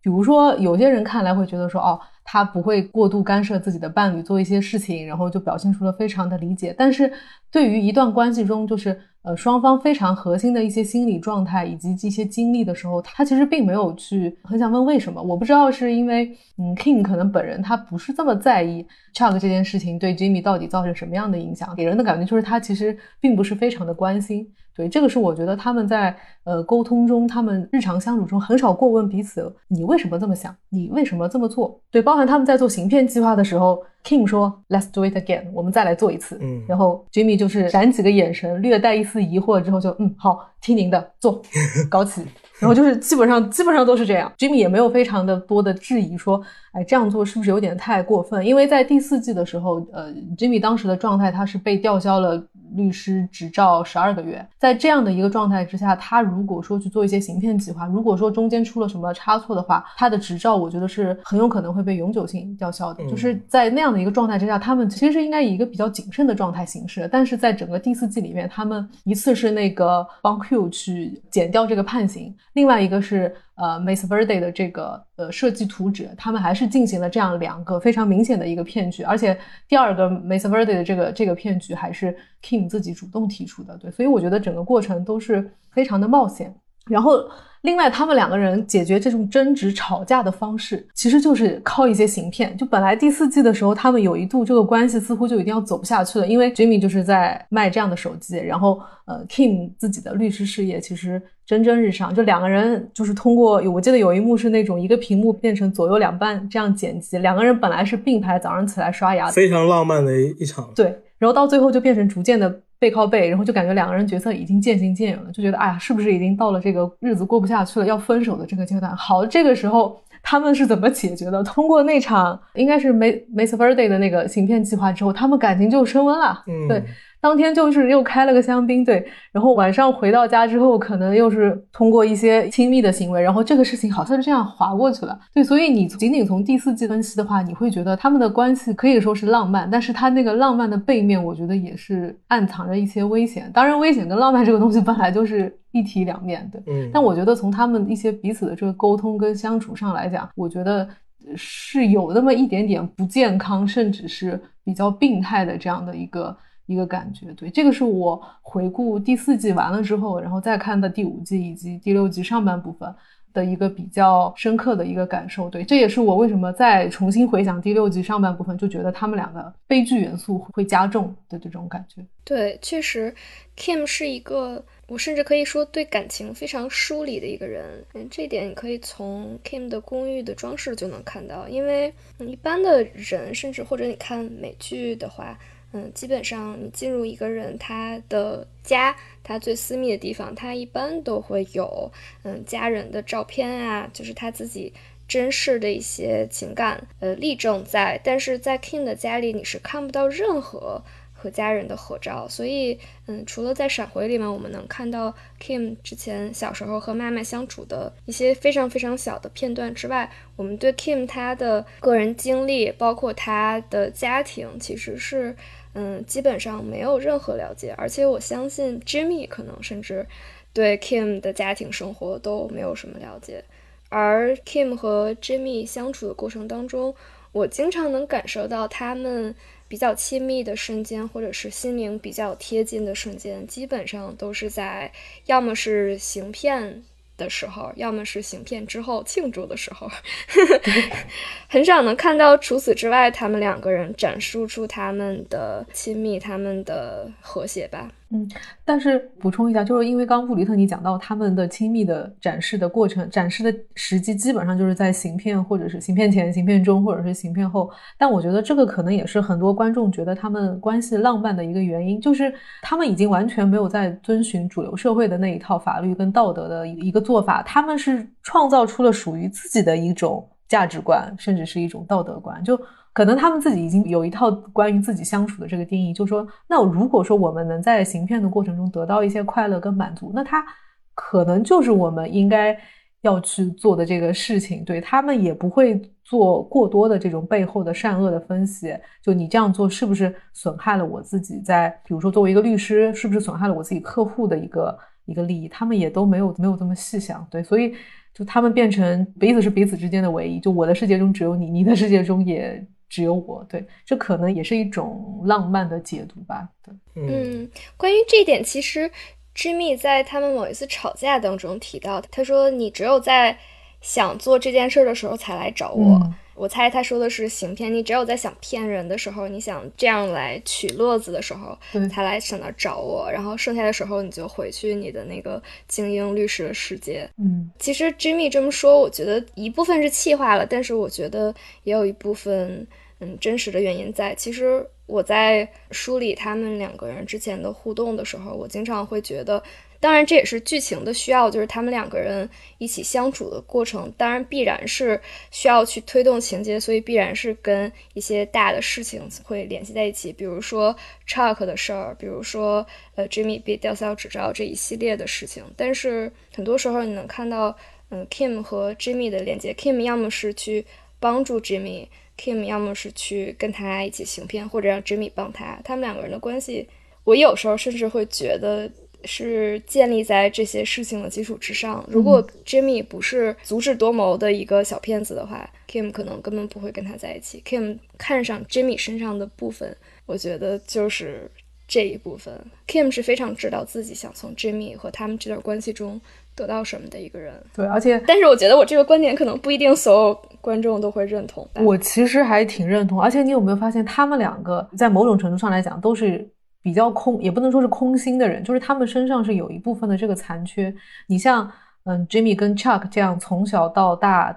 到中年这样一个非常非常不良好的一种关系，一种一个家人作为一个兄弟之间、家人之间，他这样一个非常不健康的关系，然后再想到。通过几次闪回，我们了解到 Kim 和他的妈妈从童年开始到后来，这样的也不是一个非常良性的这个关系。就是我觉得他们内心深处是有一个窟窿的，是有一个洞在的，但是他们没有通过真正去想填补的方式来把这个洞补上。他们好像是通过这种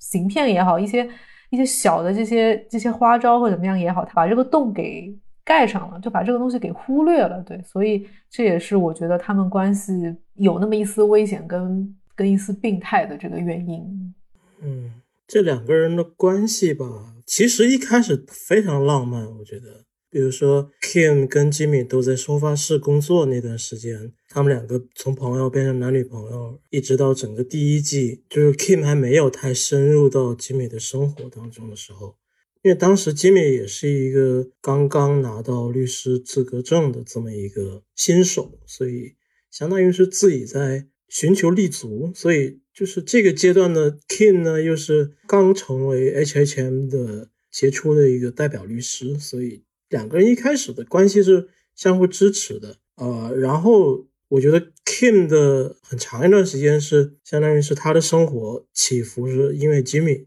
比如说第一季 Jimmy 被 Chuck 背叛之后，兄弟两个第一次有决裂，然后 Kim 站在 Jimmy 这边向他推荐。Davis and May 律所的工作，Kim 当时是支持他的，但是 Kim 又希望说，啊，我给你推荐这个好工作，你你得给我老实点，你不能再拿你那些行骗的那些耍花招的招数去得罪你的新老板，因为我是担上我自己的名誉去帮你推荐这个工作的嘛。所以在早期，这两个人的关系还是非常可以说非常相互支持的。后来 Jimmy 闯祸，Kim。被 Howard 下放到那个档案库，Kim 后来又辞职，Jimmy 也辞职，两个人就开始创业。我觉得差不多从第三季开始，两个人的生活就经历一些比较大的转折。然后再就是 Kim 拿下银行 Mesa Verde，然后 Chuck 那边又抢过去，吉米又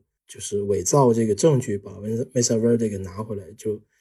Kim 之后又经历兄弟俩对簿公堂这个过程吧，所以我觉得 Kim 一直是在被吉米推着走。Kim 总体来说一开始是比较被动的，但是他自己在经历从 H H M 离职，然后进入 shriker and Cockley 那个新的律所之后，他的整个事业一直是往上升的。然后这个期间，吉米感到被疏离，刚好吉米这段时间又被吊销执照嘛，所以只能去做一些特别灰色的这个生意，卖手机什么的。两个人渐行渐远。其实这段时间，我觉得 Kim 如果决定要离开吉米的话，应该是可以的，理由应该也比较充分的。但是他不能控制他自己，对他有数次可以走的时机，但太多了，太多了。就是你想，Kim 入职 s h r i k Coakley 之后，他待遇相当好，有自己的办公室，然后呃，Mesa Verde 那边商业银行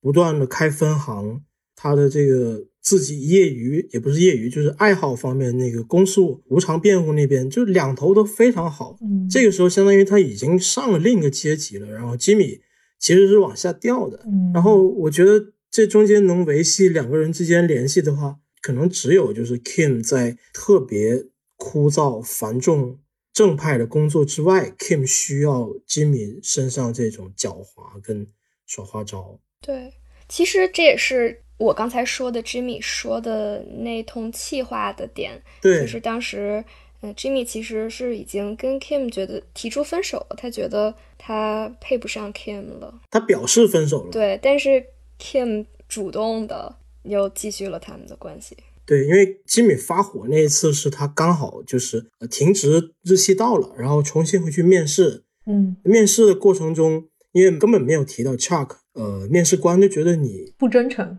对你完全没有悔过，就吉米就发火嘛。因为我们要知道，就是吉米这个人从小他的性格就怎么说？吉米本身是缺一根弦的，就他没有正确归因的这么一个习惯或者能力，就他把所有的事情都缺心眼儿。对，缺心眼儿可能这么说，但是他又很聪明，他不是那种傻的缺心眼儿。对，有窟窿。对，他的性格里面有缺陷，所以 Kim 本来是劝他。就是说，Kim 帮他找原因，然后 Jimmy 马上就发火说：“你跟其他的那些精英一样，就瞧不起我。我能当你男朋友，能跟你共枕眠，一起睡觉，但是你完全不愿意跟我一块工作。”就是 Jimmy 就发这么一通火。嗯，其实这个时刻如果是别人的话，就会觉得根本就是两路人。然后，当然 Kim 的转变非常快，当天晚上回到家，他们就。吉米已经准备打包自己的衣服要走人了，就相当于是正式分手。然后 Kim 上去只是表示说：“我我愿意再帮你重新争取拿到律师执照的这个事儿。”就 Kim 完全就把吵架这个事儿翻篇。我觉得这个其实挺诡异的，就是他又是用一个行骗计划来翻篇，对，就是搞了一个什么宴会，然后请了各种绿界的名流参与，是的，是的，然后还去那个 Chuck 的墓前，让 Jimmy 在那里悔过，然后偶遇那些一起来吊唁的那些人，对对对。然后我想说，第二次他们吵架是结婚前嘛？结婚前就是 Kim，其实当时他帮那个求婚前。Kim 求婚前，嗯嗯，怎么说？就是回溯的话，就是说 Kim 原先是想一直帮那个丁斯湖老头，嗯。然后到后来被自己的老板 Richard 发现了，他觉得这个事儿可能到头了，他决定把这个最后老头的赔偿金额给他争取到七万五，然后他甚至愿意自己掏一些钱帮老头补上这个窟窿，然后他跟吉米都商量好了，对吧？然后最后吉米在跟呃，Mesa Verde 那边开会的时候，突然就耍出了恶搞的广告牌，然后又是那个 logo 的照片要勒索，然后吉米后来也勒索成了。当天回到家，你想 Kim 是带着被背叛的这个怒火回去的，然后吉米还是说，这明明其实是在帮你，就是吉米再一次错误归因。我觉得当时 Kim 怎么说，就是再次经历吉米的这种完全不合逻辑的这种。特别危险、特别疯狂的这个举动之后，我觉得他其实有第二次这个离开吉米的机会，但是他还是选择说：“那我们再绑定再深一点，更深一点。”然后两个人就去结婚。哦，他是这么个决定。真的好病态啊！对，然后而且结婚是第二天早上一大早，讽刺的是伴郎是 Hugh，就是惯偷，就是你们找一个小偷来结婚，然后这个结婚也没个戒指，也没有蜜月，什么都没有，也没有这个婚礼，然后结婚完了两个人就去上班，就这结婚其实特别讽刺，就感觉跟签了个合同似的，然后签完了。大家就各自忙各自的去，就特别的对。其实那个就是整段戏拍的相当美，但是这么说的话，就觉得觉得太诡异了。这两个人。对，其实第六季的时候，嗯，Francesca 出现的那一段，其实有提到这一幕。嗯，Francesca 当时是跟 Kim 说，他说：“哎。”嗯，恭喜你们两个结婚了。说，嗯，我当时并不知道你们两个结婚，然后就问说你们的你们这结婚礼品登记是在哪儿？就是这里是美国的一个习俗，就是说新婚的夫妇他们一般都会。嗯，在结婚之前会选择在，比如说某一个百货商店去做登记，然后上面会写他们想要什么东西。嗯，都一般都是一些比较家居的用品，比如说是一些厨房的电器啊，或者是一些呃装饰品，或者是这样的类似这样的东西，一些比较嗯实用的，然后可以帮他们装点新家的一些嗯东西。嗯，然后 Francesca 问的就是说，Kim 说，那那你们在哪儿登记的？这样的话，我可以嗯送一个结婚的礼物给你们。然后当时我不知道你们还记不记得 Kim 的反应，Kim 其实是愣了一下的。我觉得 Kim 的愣可能一个是他觉得 Francesca 这个举动是挺暖心的，然后另外一个我觉得很重要的原因是 Kim 愣在他可能突然意识到他自己离。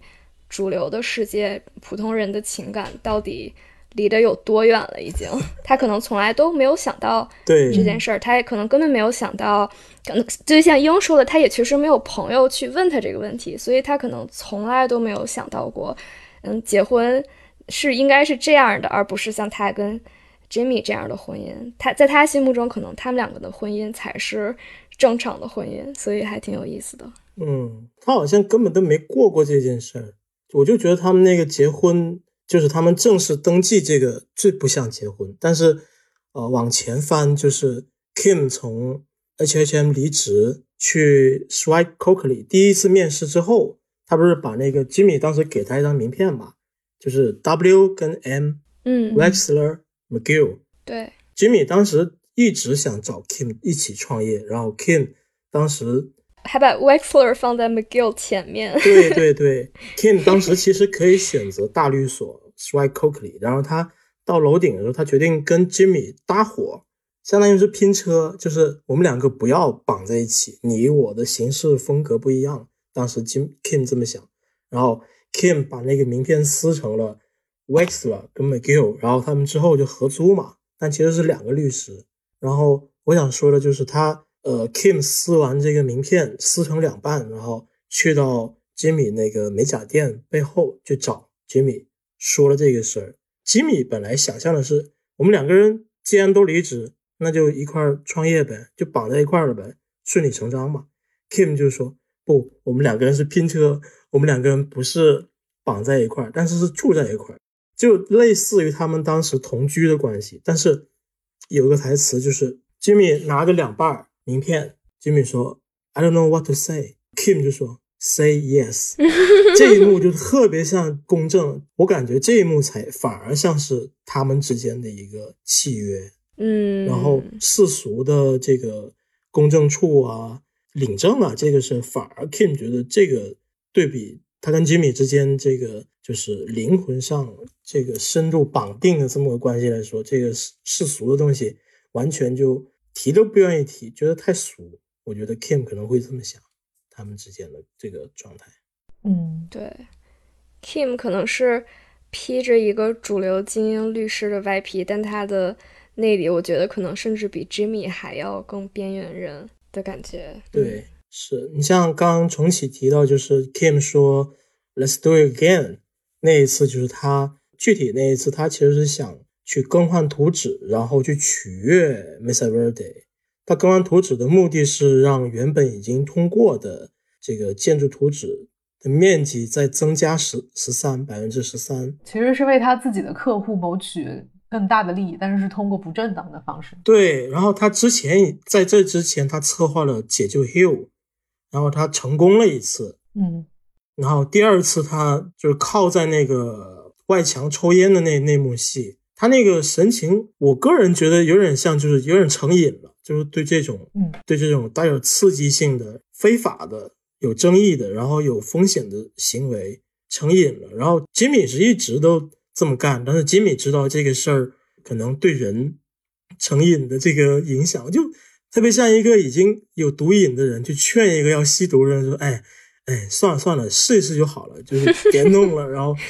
Kim 就说他不想听，然后吉米作为一个老毒虫，就假装劝吧，但是其实好像也劝不动，就确实有有那种感觉。对对，那一次，嗯，针对 Mesa Mesa Verde 的行骗，其实我觉得是一个非常重要的标志着 Kim 转变的一件事儿。嗯嗯，为什么这么说呢？因为之前他和 Jimmy 的行骗，要么就是小打小闹，在酒吧里小小骗一些他们觉得比较混蛋的人，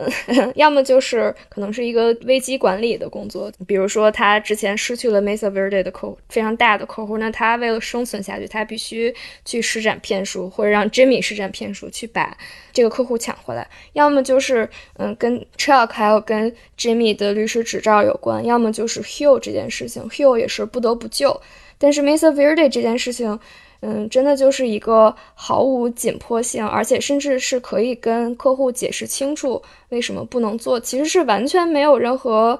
必要的一件事儿。他 Kim 就是单纯的出于要么是自己的瘾成瘾，要么是，嗯，我觉得可能他是开始享受到了这种靠把自己的命运紧紧攥在自己的手里，然后使用这样的手段去达到更快达到自己目的的这样一种乐趣嗯所在吧。可能不光是就是骗人，可能也是骗人能达到自己的目的，有一种就是我能凌驾于别人之上，我能凌驾于别人和法律和一切社会大家主流所认同的准则的一种乐趣所在。对，而且能全身而退。对对，他们之前所有事儿都能全身而退，直到拉拢。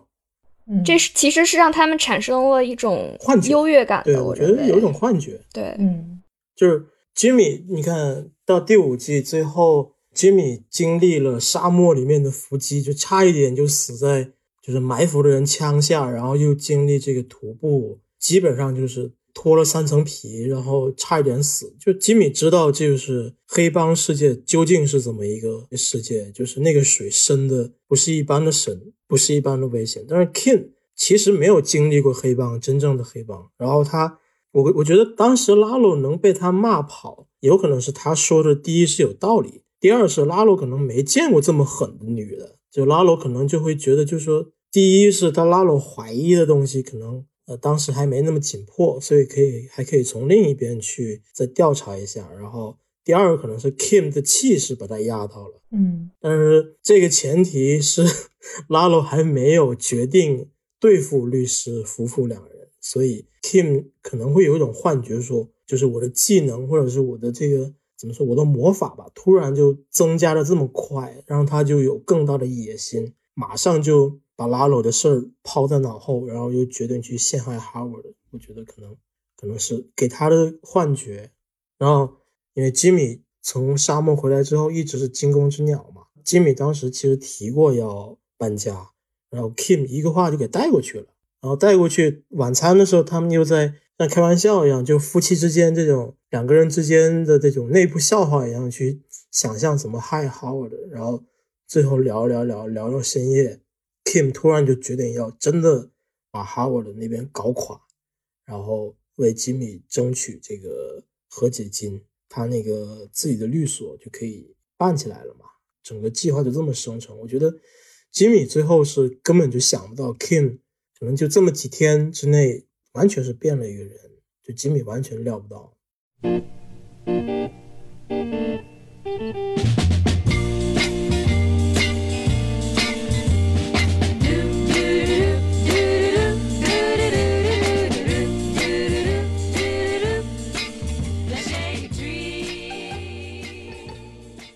这里跟听众说一下，我们为了准备这期节目，为了去钻研 Kim。这个让 Jimmy 都想不到的大的转变是怎么样，我们其实英是写了几万字的剧情的总结。啊，我也是把英写的部分整理了一个 Kim 的大事记，而且把 Kim 每一次行骗，包括他对于嗯违反法律甚至违反职业道德的态度，嗯正反面的态度都标了出来，然后去研究 Kim 的转变。其实，嗯，即使是在 Jimmy 和大部分观众看来都是非常突然的转变的情况之下。通过我们的整理，我们还是认为 Kim 的这个转变是有迹可循的，甚至是嗯，编剧经过非常非常充分的铺垫来得到的一个必然的结果。对，我觉得得重看吧，真的要重看。我现身说法，我看了第四季，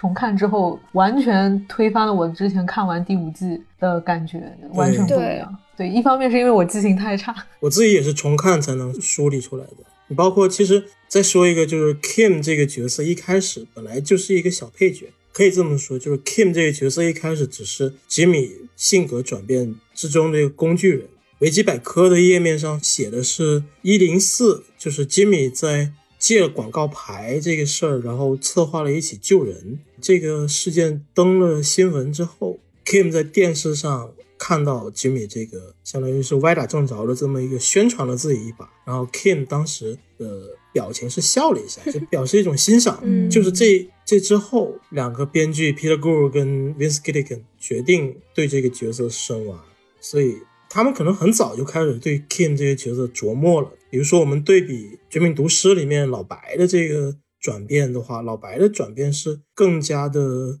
明显，更加的激烈。他的动机很明显，对，而且他的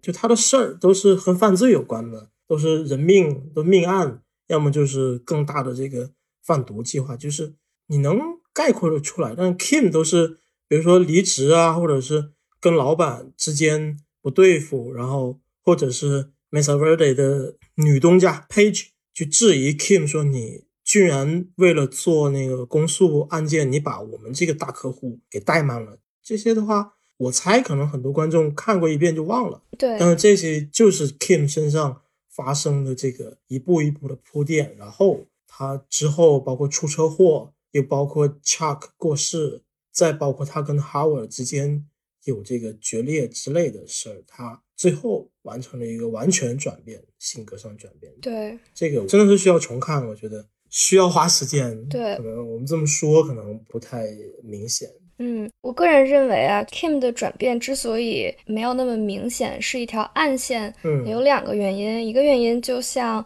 刚才银河重启说的，嗯，和《绝命毒师》里面的 Water White 对比，Water 可能是经常去需要去进行一些呃犯罪活动，然后这时候有不同的势力，他经常是一个相当于是去需要去反应的一个状态，所以他是被事件去推着走的。那 Kim 的话，其实这个角色经常是非常主动的做出一些选择，可能这里面是跟他这个角色本身的内在的一些性格也好、特质也好是有关的，可能跟被事件推动的角色的转变会有一些不同。另外一个点的话是《绝命毒师》，基本上故事的讲述主要可以说是从。嗯，老白的角度来进行讲述的，但是在呃《风骚律师》里面，我们看到 Kim 的角度，其实是很多时候是从 Jimmy 的角度去看待 Kim，所以 Kim 其实他并不是主角，而我们是经常把他作为一个客体去看待，可能这一点也让有一些观众，嗯，对 Kim 这个角色本身。嗯，更难以去去代入，然后去去切身的体会他在想什么，而且他本人也是一个不愿意透露太多的一个非常干练利索的人，这也是其中的一个原因，我觉得。嗯，我其实刚刚想 King 他这个角色的这个道德判断的这个问题，对对对，我也想说这个。呃，我觉得是这样，咱们三个人今天我觉得梳理出来他转变的第一点已经梳理的很明确了，就是他在这个骗术当中产生了这种成就感也好，然后甚至产生了像英说的这种幻觉也好，甚至于凌驾于其他人之上、凌驾于社会之上的一些优越感。然后我觉得。第二点可能就是重启感兴趣的这个道德判断的因素，就他从来都不是一个一个像 Jimmy 那样的人，就是 Kim 他本身他自己对道德、对法律、对正义的一些判断，包括一些价值观，其实可能跟我们之前印象里的并不相同。我是看第四季的时候，就是他们。做完呃 Miss Birthday 这个骗术之后，他们呃两个人就是在一块吃晚餐，然后讨论了到底什么是行善，什么是作恶。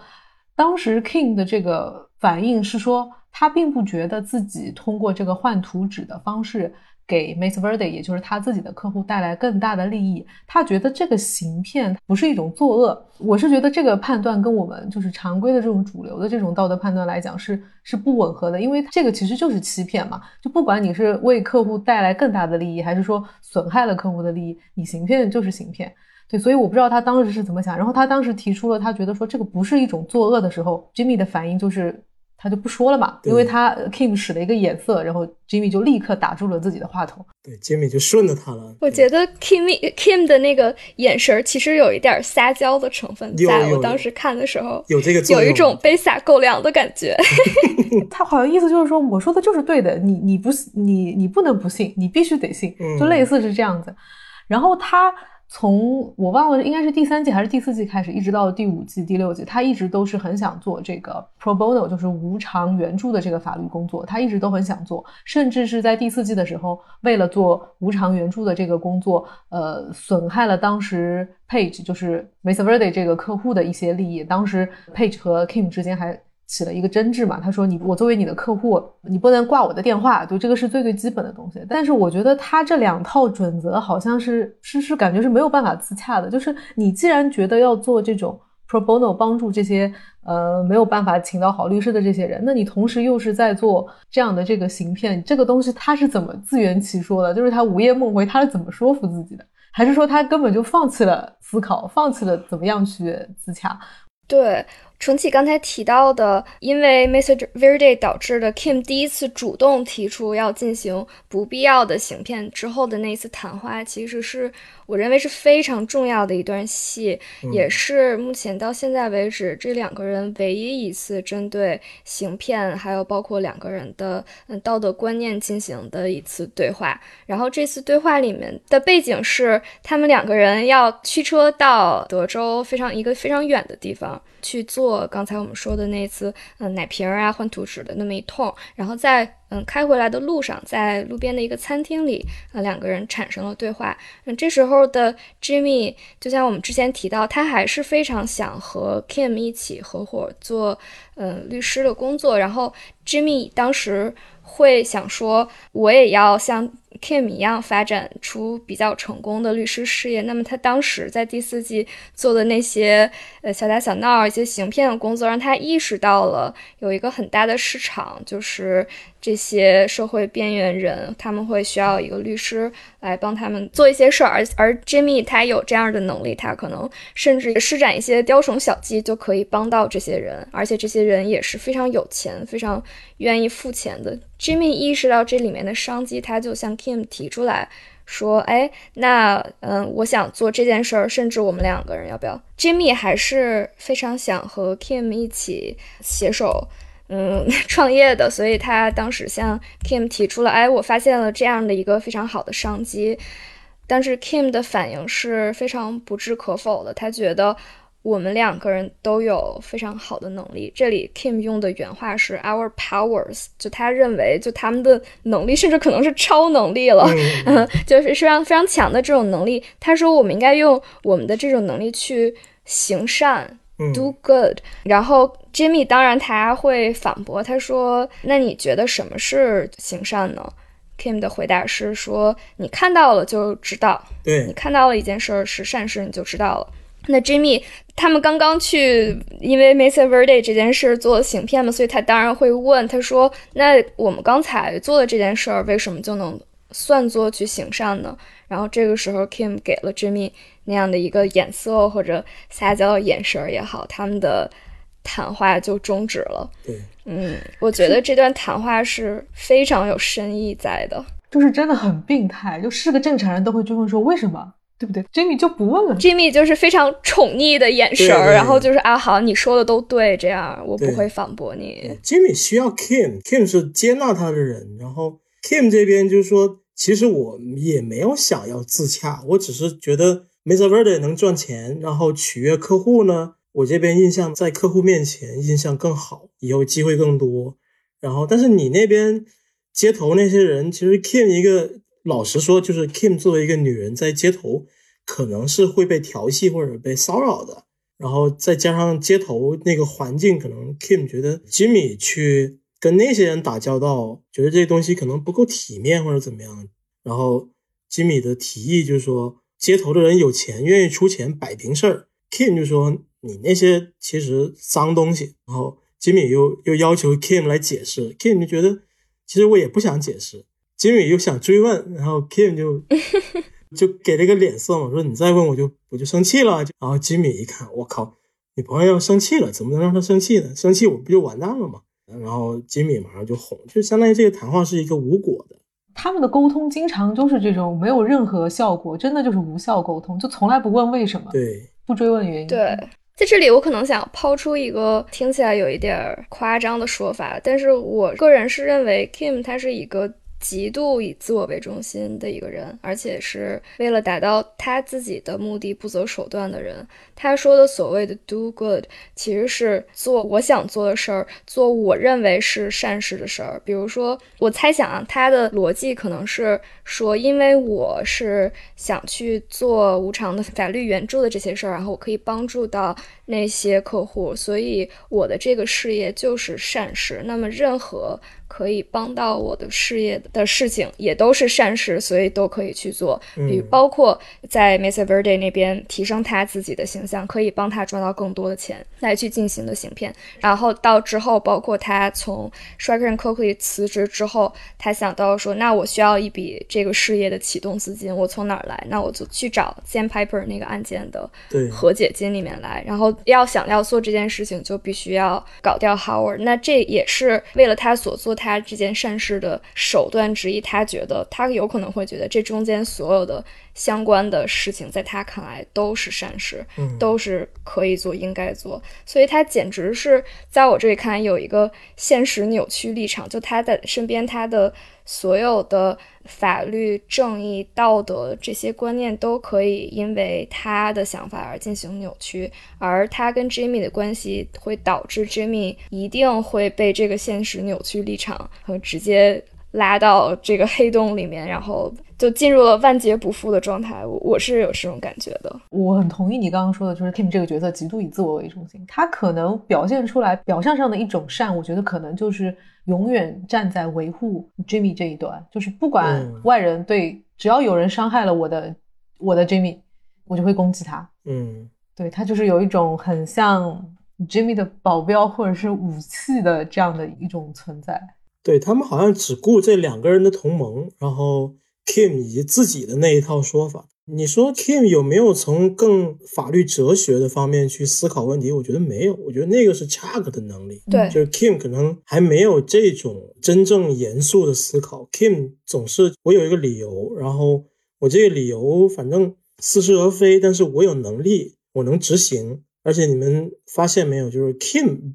就 Kim 容不得别人去质疑他。对，就是帮 Hill 那一次，其实可能一开始他是不决定帮 Hill 的，直到那个地检 Susan 嗯，骂说：“你这样一个拿着高薪的律师，怎么会去帮这么一个惯偷？这个惯偷他的老板还是一个被吊销执照的 scumbag，这人渣。”嗯，然后 Kim 就觉得这个一箭之仇必须得报，然后再后来下一次是 Richard 去质疑说，呃，你去帮钉子户，然后你想为钉子户那里争取更多的赔偿金额，你没成功，然后突然间你男朋友 Jimmy 就进来了，Richard 就说这一切我看来不是巧合。然后 Kim 又被说的激动了，直接在走廊里跟老板直接顶撞了起来。对对，然后下一次是 Howard 在法院里面，就是第五季最后说他把 Jimmy 对自己做的恶作剧给 Kim 说一下，Howard 可能也没有说我真的要怎么样，然后 Kim 就突然就之前的火就冒出来，就决定要弄 Howard，就是 Kim 好像就从来不容许别人去否认自己，而且他不喜欢别人否认 Jimmy，对，就是谁欺负我的 Jimmy 我就打谁。对他有一种要争一口气那种偏执在里面。对，当事人都不记得那个话，就他这个话可能晚上都睡不着，就在那回味说他怎么这么说我，我必须弄他，有一种复仇的那种心。画面感出来了。对对对，是这么一个感觉。所以其实这样说的话，在第五季结尾，他刚跟 Howard 有那样的争执，他对 Howard 那么不满，正在气头上的时候，嗯，那他通过搞掉 Howard 来获得 Sandpiper 案件的赔偿金，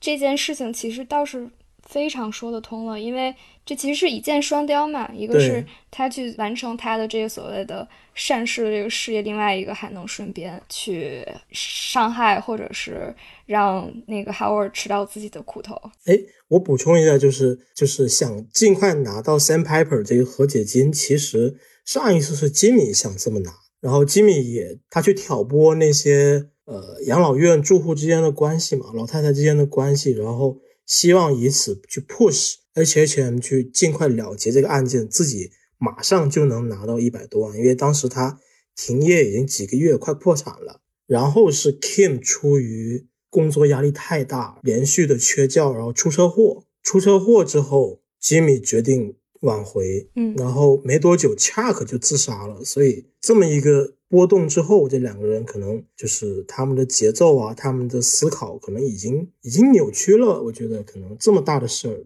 之后，对，其实刚才我们提到了 Kim 可能对这个法律或者道德没有特别深刻的思考，这一点我非常认同。我认为 Kim 他的对法律道德的认知，其实都是可以说我们是老百姓就非常朴素的那种，嗯，正义或者怎么样。但虽然是这样，但是我觉得 Kim 他作为一个律师，他经受了这么多年的法律教育，然后他在法庭他是会因为程序正义来去帮客户争取利益的这么一个人，他能去这么想，我觉得是嗯非常神奇的一件事情。就他，因为他作为一个法律人嘛，嗯然后他会去嗯用这样的方式去思考问题，我觉得也是就是他这个人比较自我的一个，或者是他能把他的工作和他自己真正想做的事情分开的一个很好的例证。嗯，第六季其实有一点。我觉得是能体现出 Kim 跟其他法律从业者的一个特别大的区别的，就是 Jimmy，就是他是在呃 Lalo 这件事情被法院的地检方都彻底了解清楚之后，嗯呃，他回到了法院。然后他回到法院之后，那么所有的法院的工作人员相当于都知道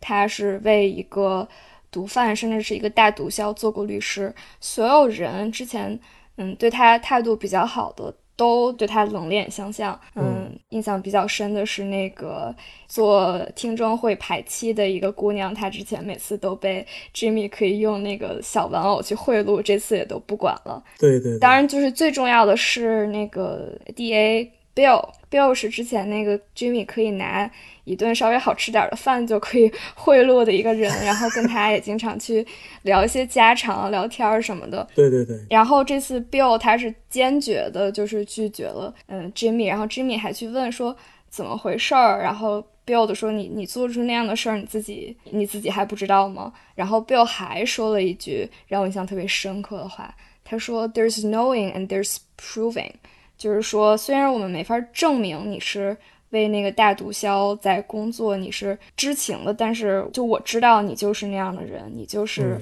那样一个不顾法律、不顾正义的人。所以其实从这一幕可以看出来，其他的法律从业者其实对 Jimmy 他们所从事的这些事情是有一个非常明确的认知和一个态度，他们知道这件事情的后果是怎么样，这件事情跟他们做法律人来去努力的东西是完全相反的，所以他们才会对 Jimmy 有这样的态度。嗯，但是 Kim 他当然更知情了，他当然清楚的不得了，他甚至有证据可以证明，嗯，Jimmy 和 Lalo 之间的一切的关联，而 Kim 对 Jimmy 的态度是没有任何转变的。就是或者是 Kim 知道这是 Lalo 这件事情之后，他反而是燃起了他心中的一些火焰啊，让他继续跌入这个骗术的深渊。所以，我我认为这一点也是 Kim 这个角色他的道德观的一个很好的体现吧。我觉得在这个时候他已经不再挣扎了，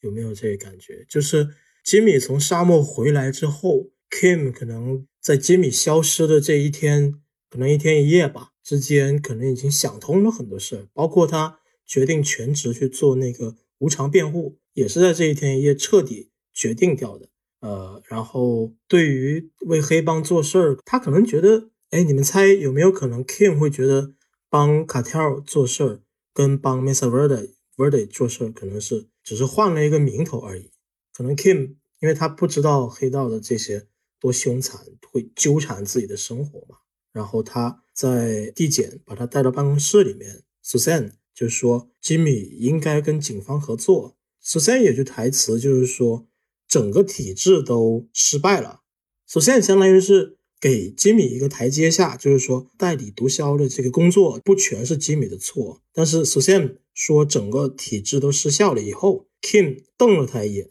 这个眼神我觉得可能是 Kim 说。这还用你说？就是 Kim 可能对整个体制已经失望了，但是他又可以在这个体制里面去钻一些空子，去施展他的一些伎俩啊之类的。所以 Sam 这个话，相当于 Kim 可能已经爬山，可能爬到八百米了，Sam 还在两百米这儿跟他说的两百米的事儿，就这么一个落差吧。嗯，而且苏赞当时真的找错人了，他想策反，他直接找 Jimmy 都比找 King 有效果。King 当时非常坚定，他根本不可能会碎了苏赞的欲望愿望去把 Jimmy 给供出来，根本不可能。对，但是苏赞不知情，包括苏赞之前惹了 King，我刚刚说嘛，就当事人可能都早都忘了的话，我既然说这话得罪你了，然后 Kim 就揪了这么一两句话，这么两个措辞。然后就做这么些报复的事儿，可能就是首先根本就料不到，就是 Kim 对自己的成见这么大，所以他他就说可能我说不过吉米，吉米贪财，我说不了他。然后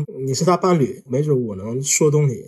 结果他错了，大错特错。对对，Kim 的这些性格特点，可能他太过强烈，以至于像 Suzanne 或者我们观众这样的常人都甚至难以理解，说你为什么会揪住那么一点小的东西。然后去生气这么久，或者要去报复，或者要什么样的？嗯，我觉得就是这一点，甚至包括在 Kim 他的这个价值观或者他的逻辑很难，经常很难自洽。那么我们作为一个有逻辑的普通人，我们会觉得，哎，你为什么会这样？但是如果你带入他这样一个非常自负、非常以自我为中心的人的角度，可能会更容易理解。比如说刚才英提到，他觉得可能。给这个 cartel 做事跟给 Mesa Verde 做事差不多，但是不要忘了，就是 Kim 他现在做的这个无偿法律援助，他经常会接触到一些社会底层的青少年，那这些青少年很经常会受到这些贩毒集团的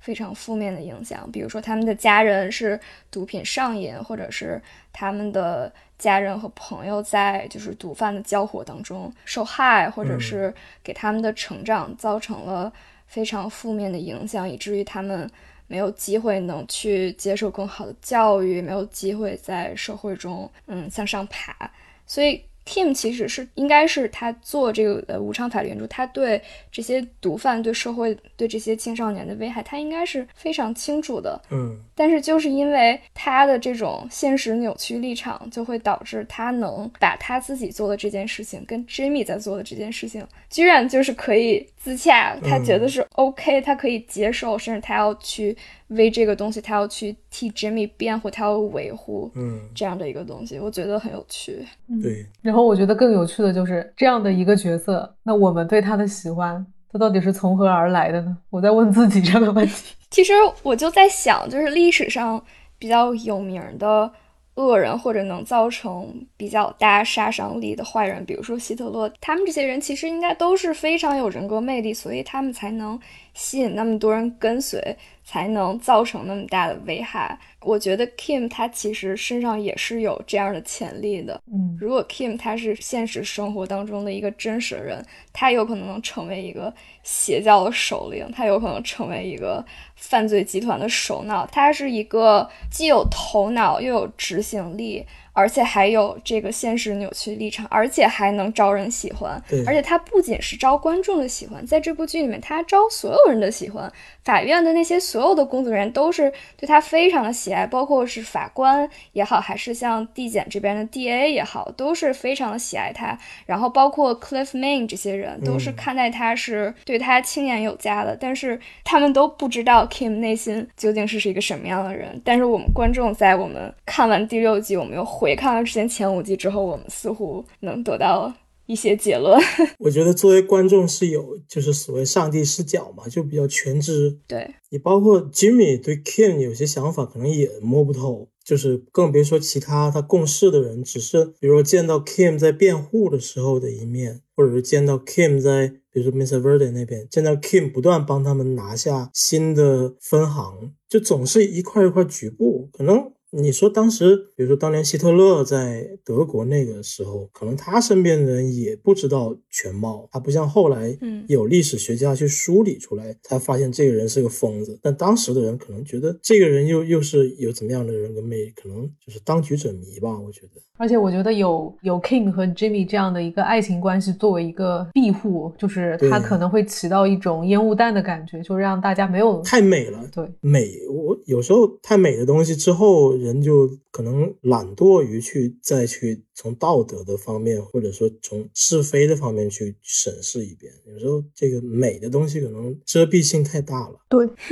具有一定的欺骗性。嗯，我其实没有啥要问的，但我有一个想到一个补充的点，就是你们现在对 Kim 这个角色是变得不喜欢了，还是说还是喜欢的？就是对这个角色，你们现在是一个什么样的感受？嗯，我个人是。我还是喜欢的。我觉得通过编剧的呈现，我非常能感受到他这个人的人格魅力，包括他身上有很多，即使是我们社会主流价值观看来的优点，所以我还是非常能欣赏这个角色。虽然他的很多行为，包括逻辑，我个人是不认同的，但是这。并不影响我对他的喜爱，就是一种盲目跟随的喜爱，一个邪教教徒对教主的喜爱。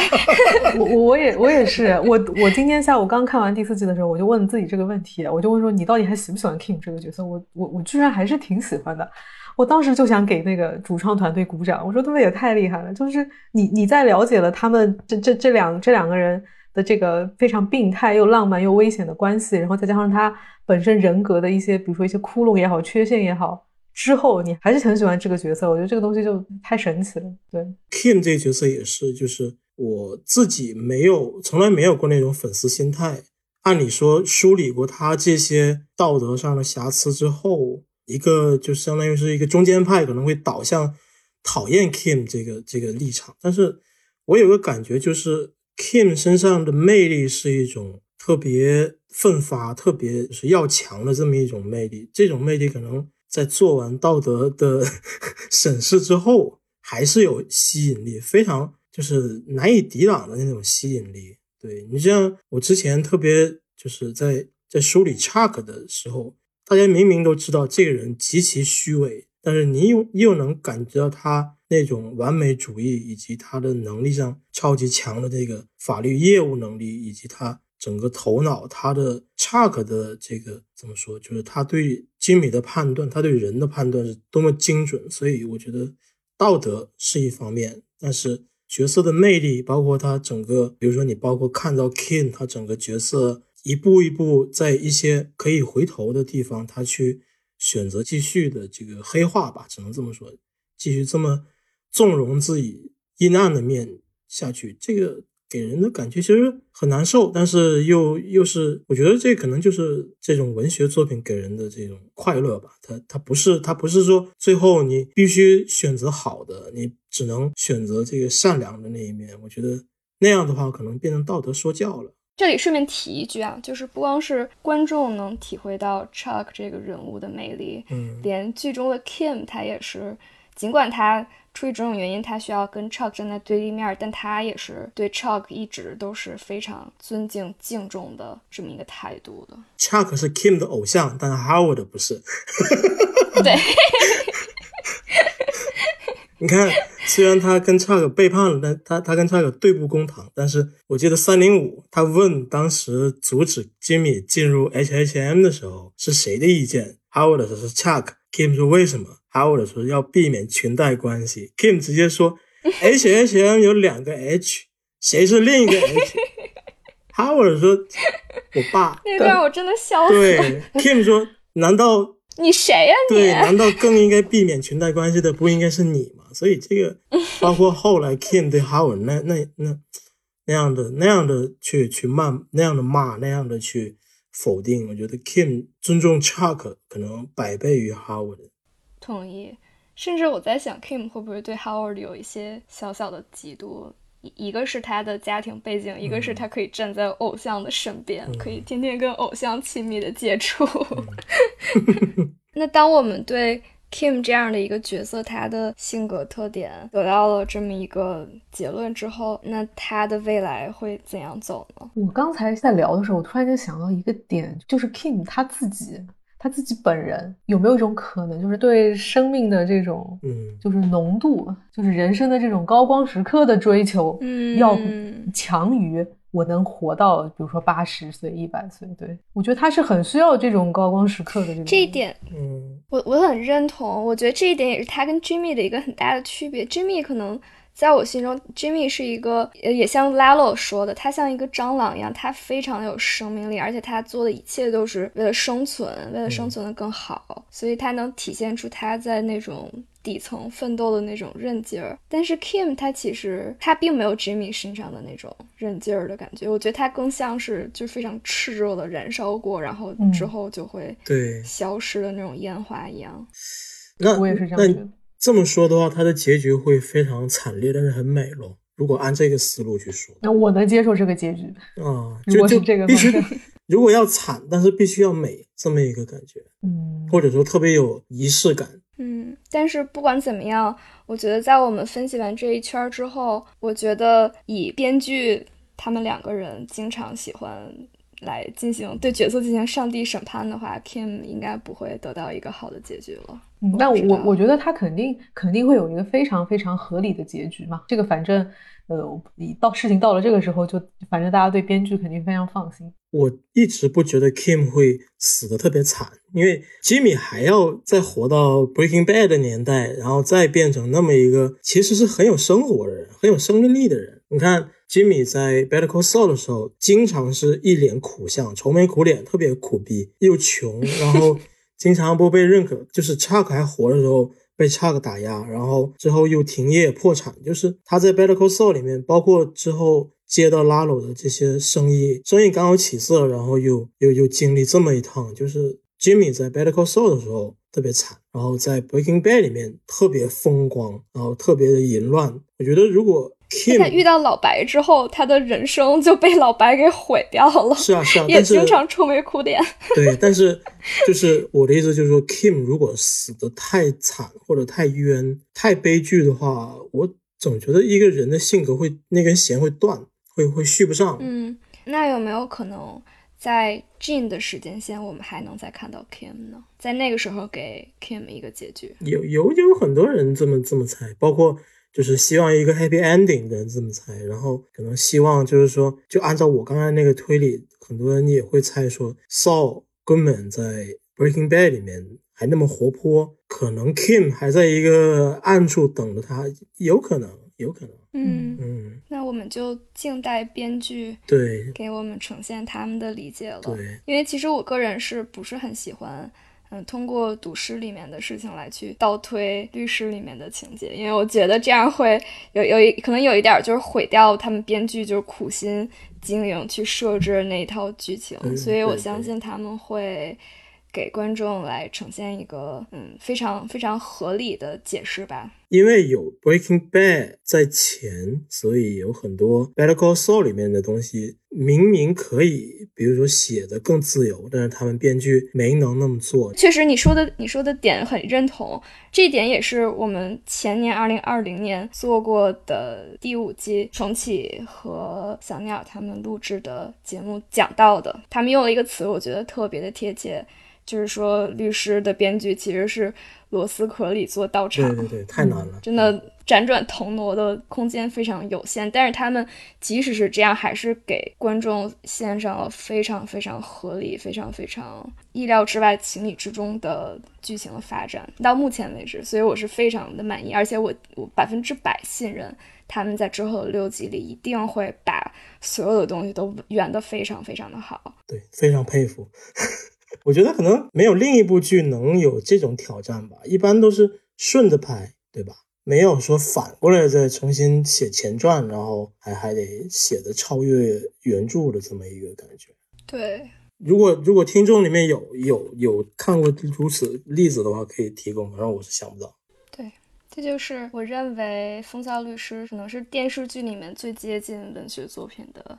一部剧，所以它呈现出来的人物的丰富性和复杂性，都是我觉得让大家非常非常震撼的，然后非常非常喜爱的。它有足够的篇幅，我猜它慢慢铺开。嗯，如果是电影的篇幅，可能只能去一两个事件，那样的话可能真的不够深入。对，但是他们是电视剧的篇幅，电影的质感，质感，对对对。对，相当，嗯，真的很难得，嗯。那聊到这儿，我们今天花了几个小时的时间，一起梳理了 Kim 的这个人物。我们非常的希望在呃七月十一号后半部分开播之后，然后能给每一个角色，呃，一个更完整的结局。也期待到时候整部剧剧终之后，我们可以再聚在一起录一期节目，和大家聊一聊